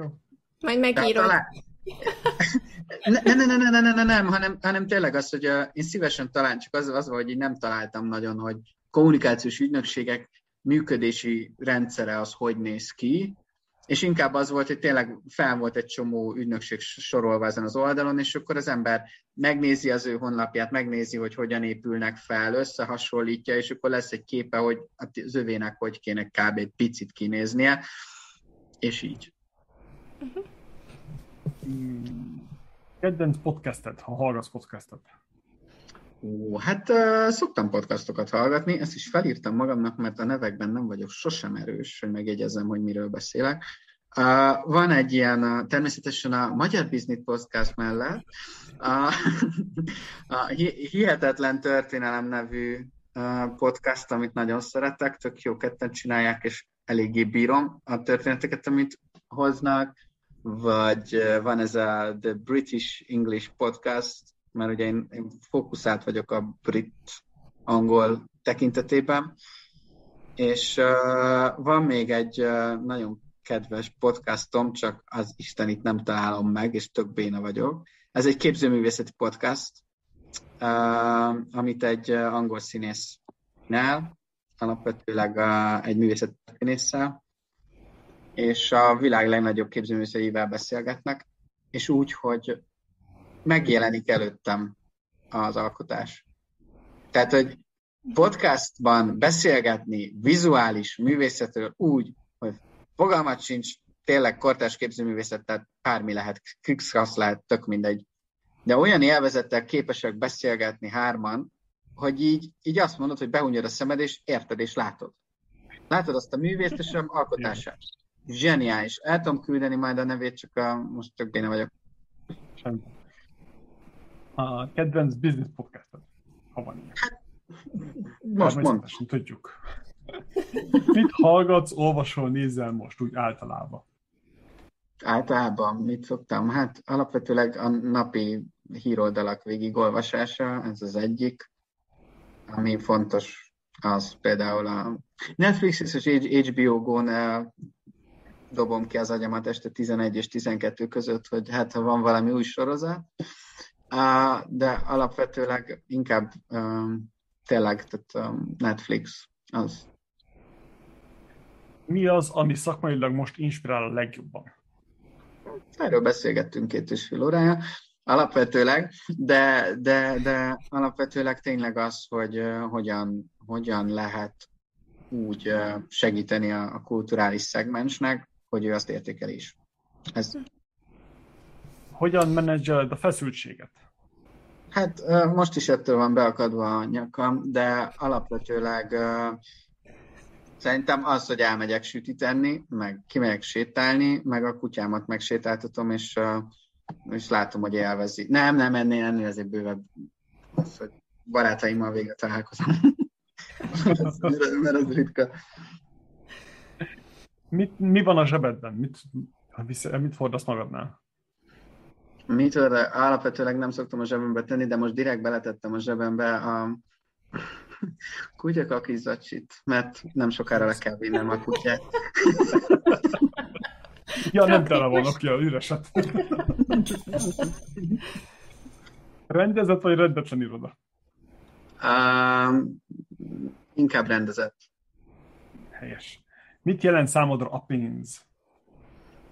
Szükséges, rossz, vagy hogy mondják ezt, tehát kell az élethez, hogy működjünk. De hát az, amivel indítottad te is, szóval, hogy uh, anélkül nem működik a dolog, de közben meg, megpróbálom megtalálni az ennél fontosabb dolgokat is.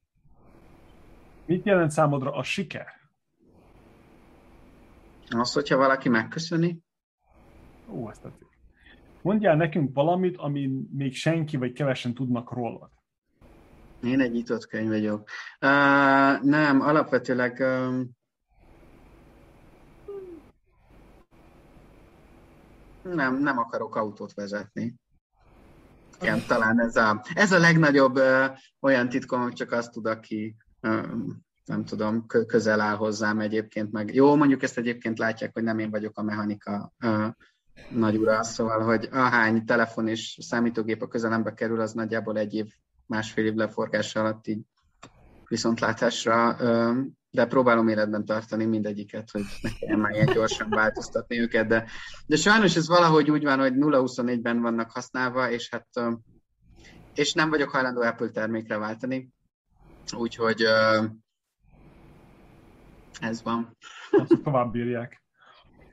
Szerinted mennyire fontos a szerencse az üzleti életben? Tudsz mondani százalékot? Ha a saját életemre nézem, jó, mert, mert az szerintem marhára fontos, olyan 80 százalék. Köszönjük szépen! Szuper! Nagyon szépen köszönjük a beszélgetést. Szerintem a hallgatók egy nagyon egyedi adást kaptak, mindennel megfűszerezve. Operától kezdve a színházon át mindenhol ott voltunk, és mindent átbeszéltünk. Még azt is megtudtuk, hogy Paja be a workshopokat is csinál, akár, akár cégeknek is, meg egy csomó mindent a jó példákról, amiket a fiatal művészek követhetnek, és hogyha ebben az iparágban vagytok, akkor bátran forduljatok Mátéhoz, mert ő az, az a, akihez fordulni kell, hogyha művész vagy, hogyha vállalkozó vagy, és keresel művészeket, vagy hogyha mecénás vagy, és lenne egy kis felesleges pénzed, amit felajánlanál művészeknek, akkor tudjátok, hogy kit kell keresni. Köszönjük szépen, hogy hallgattatok minket, és köszönjük szépen, Máté, hogy itt voltál. Én köszönöm, én köszönöm. Köszönjük szépen. Sziasztok! Sziasztok! Sziasztok!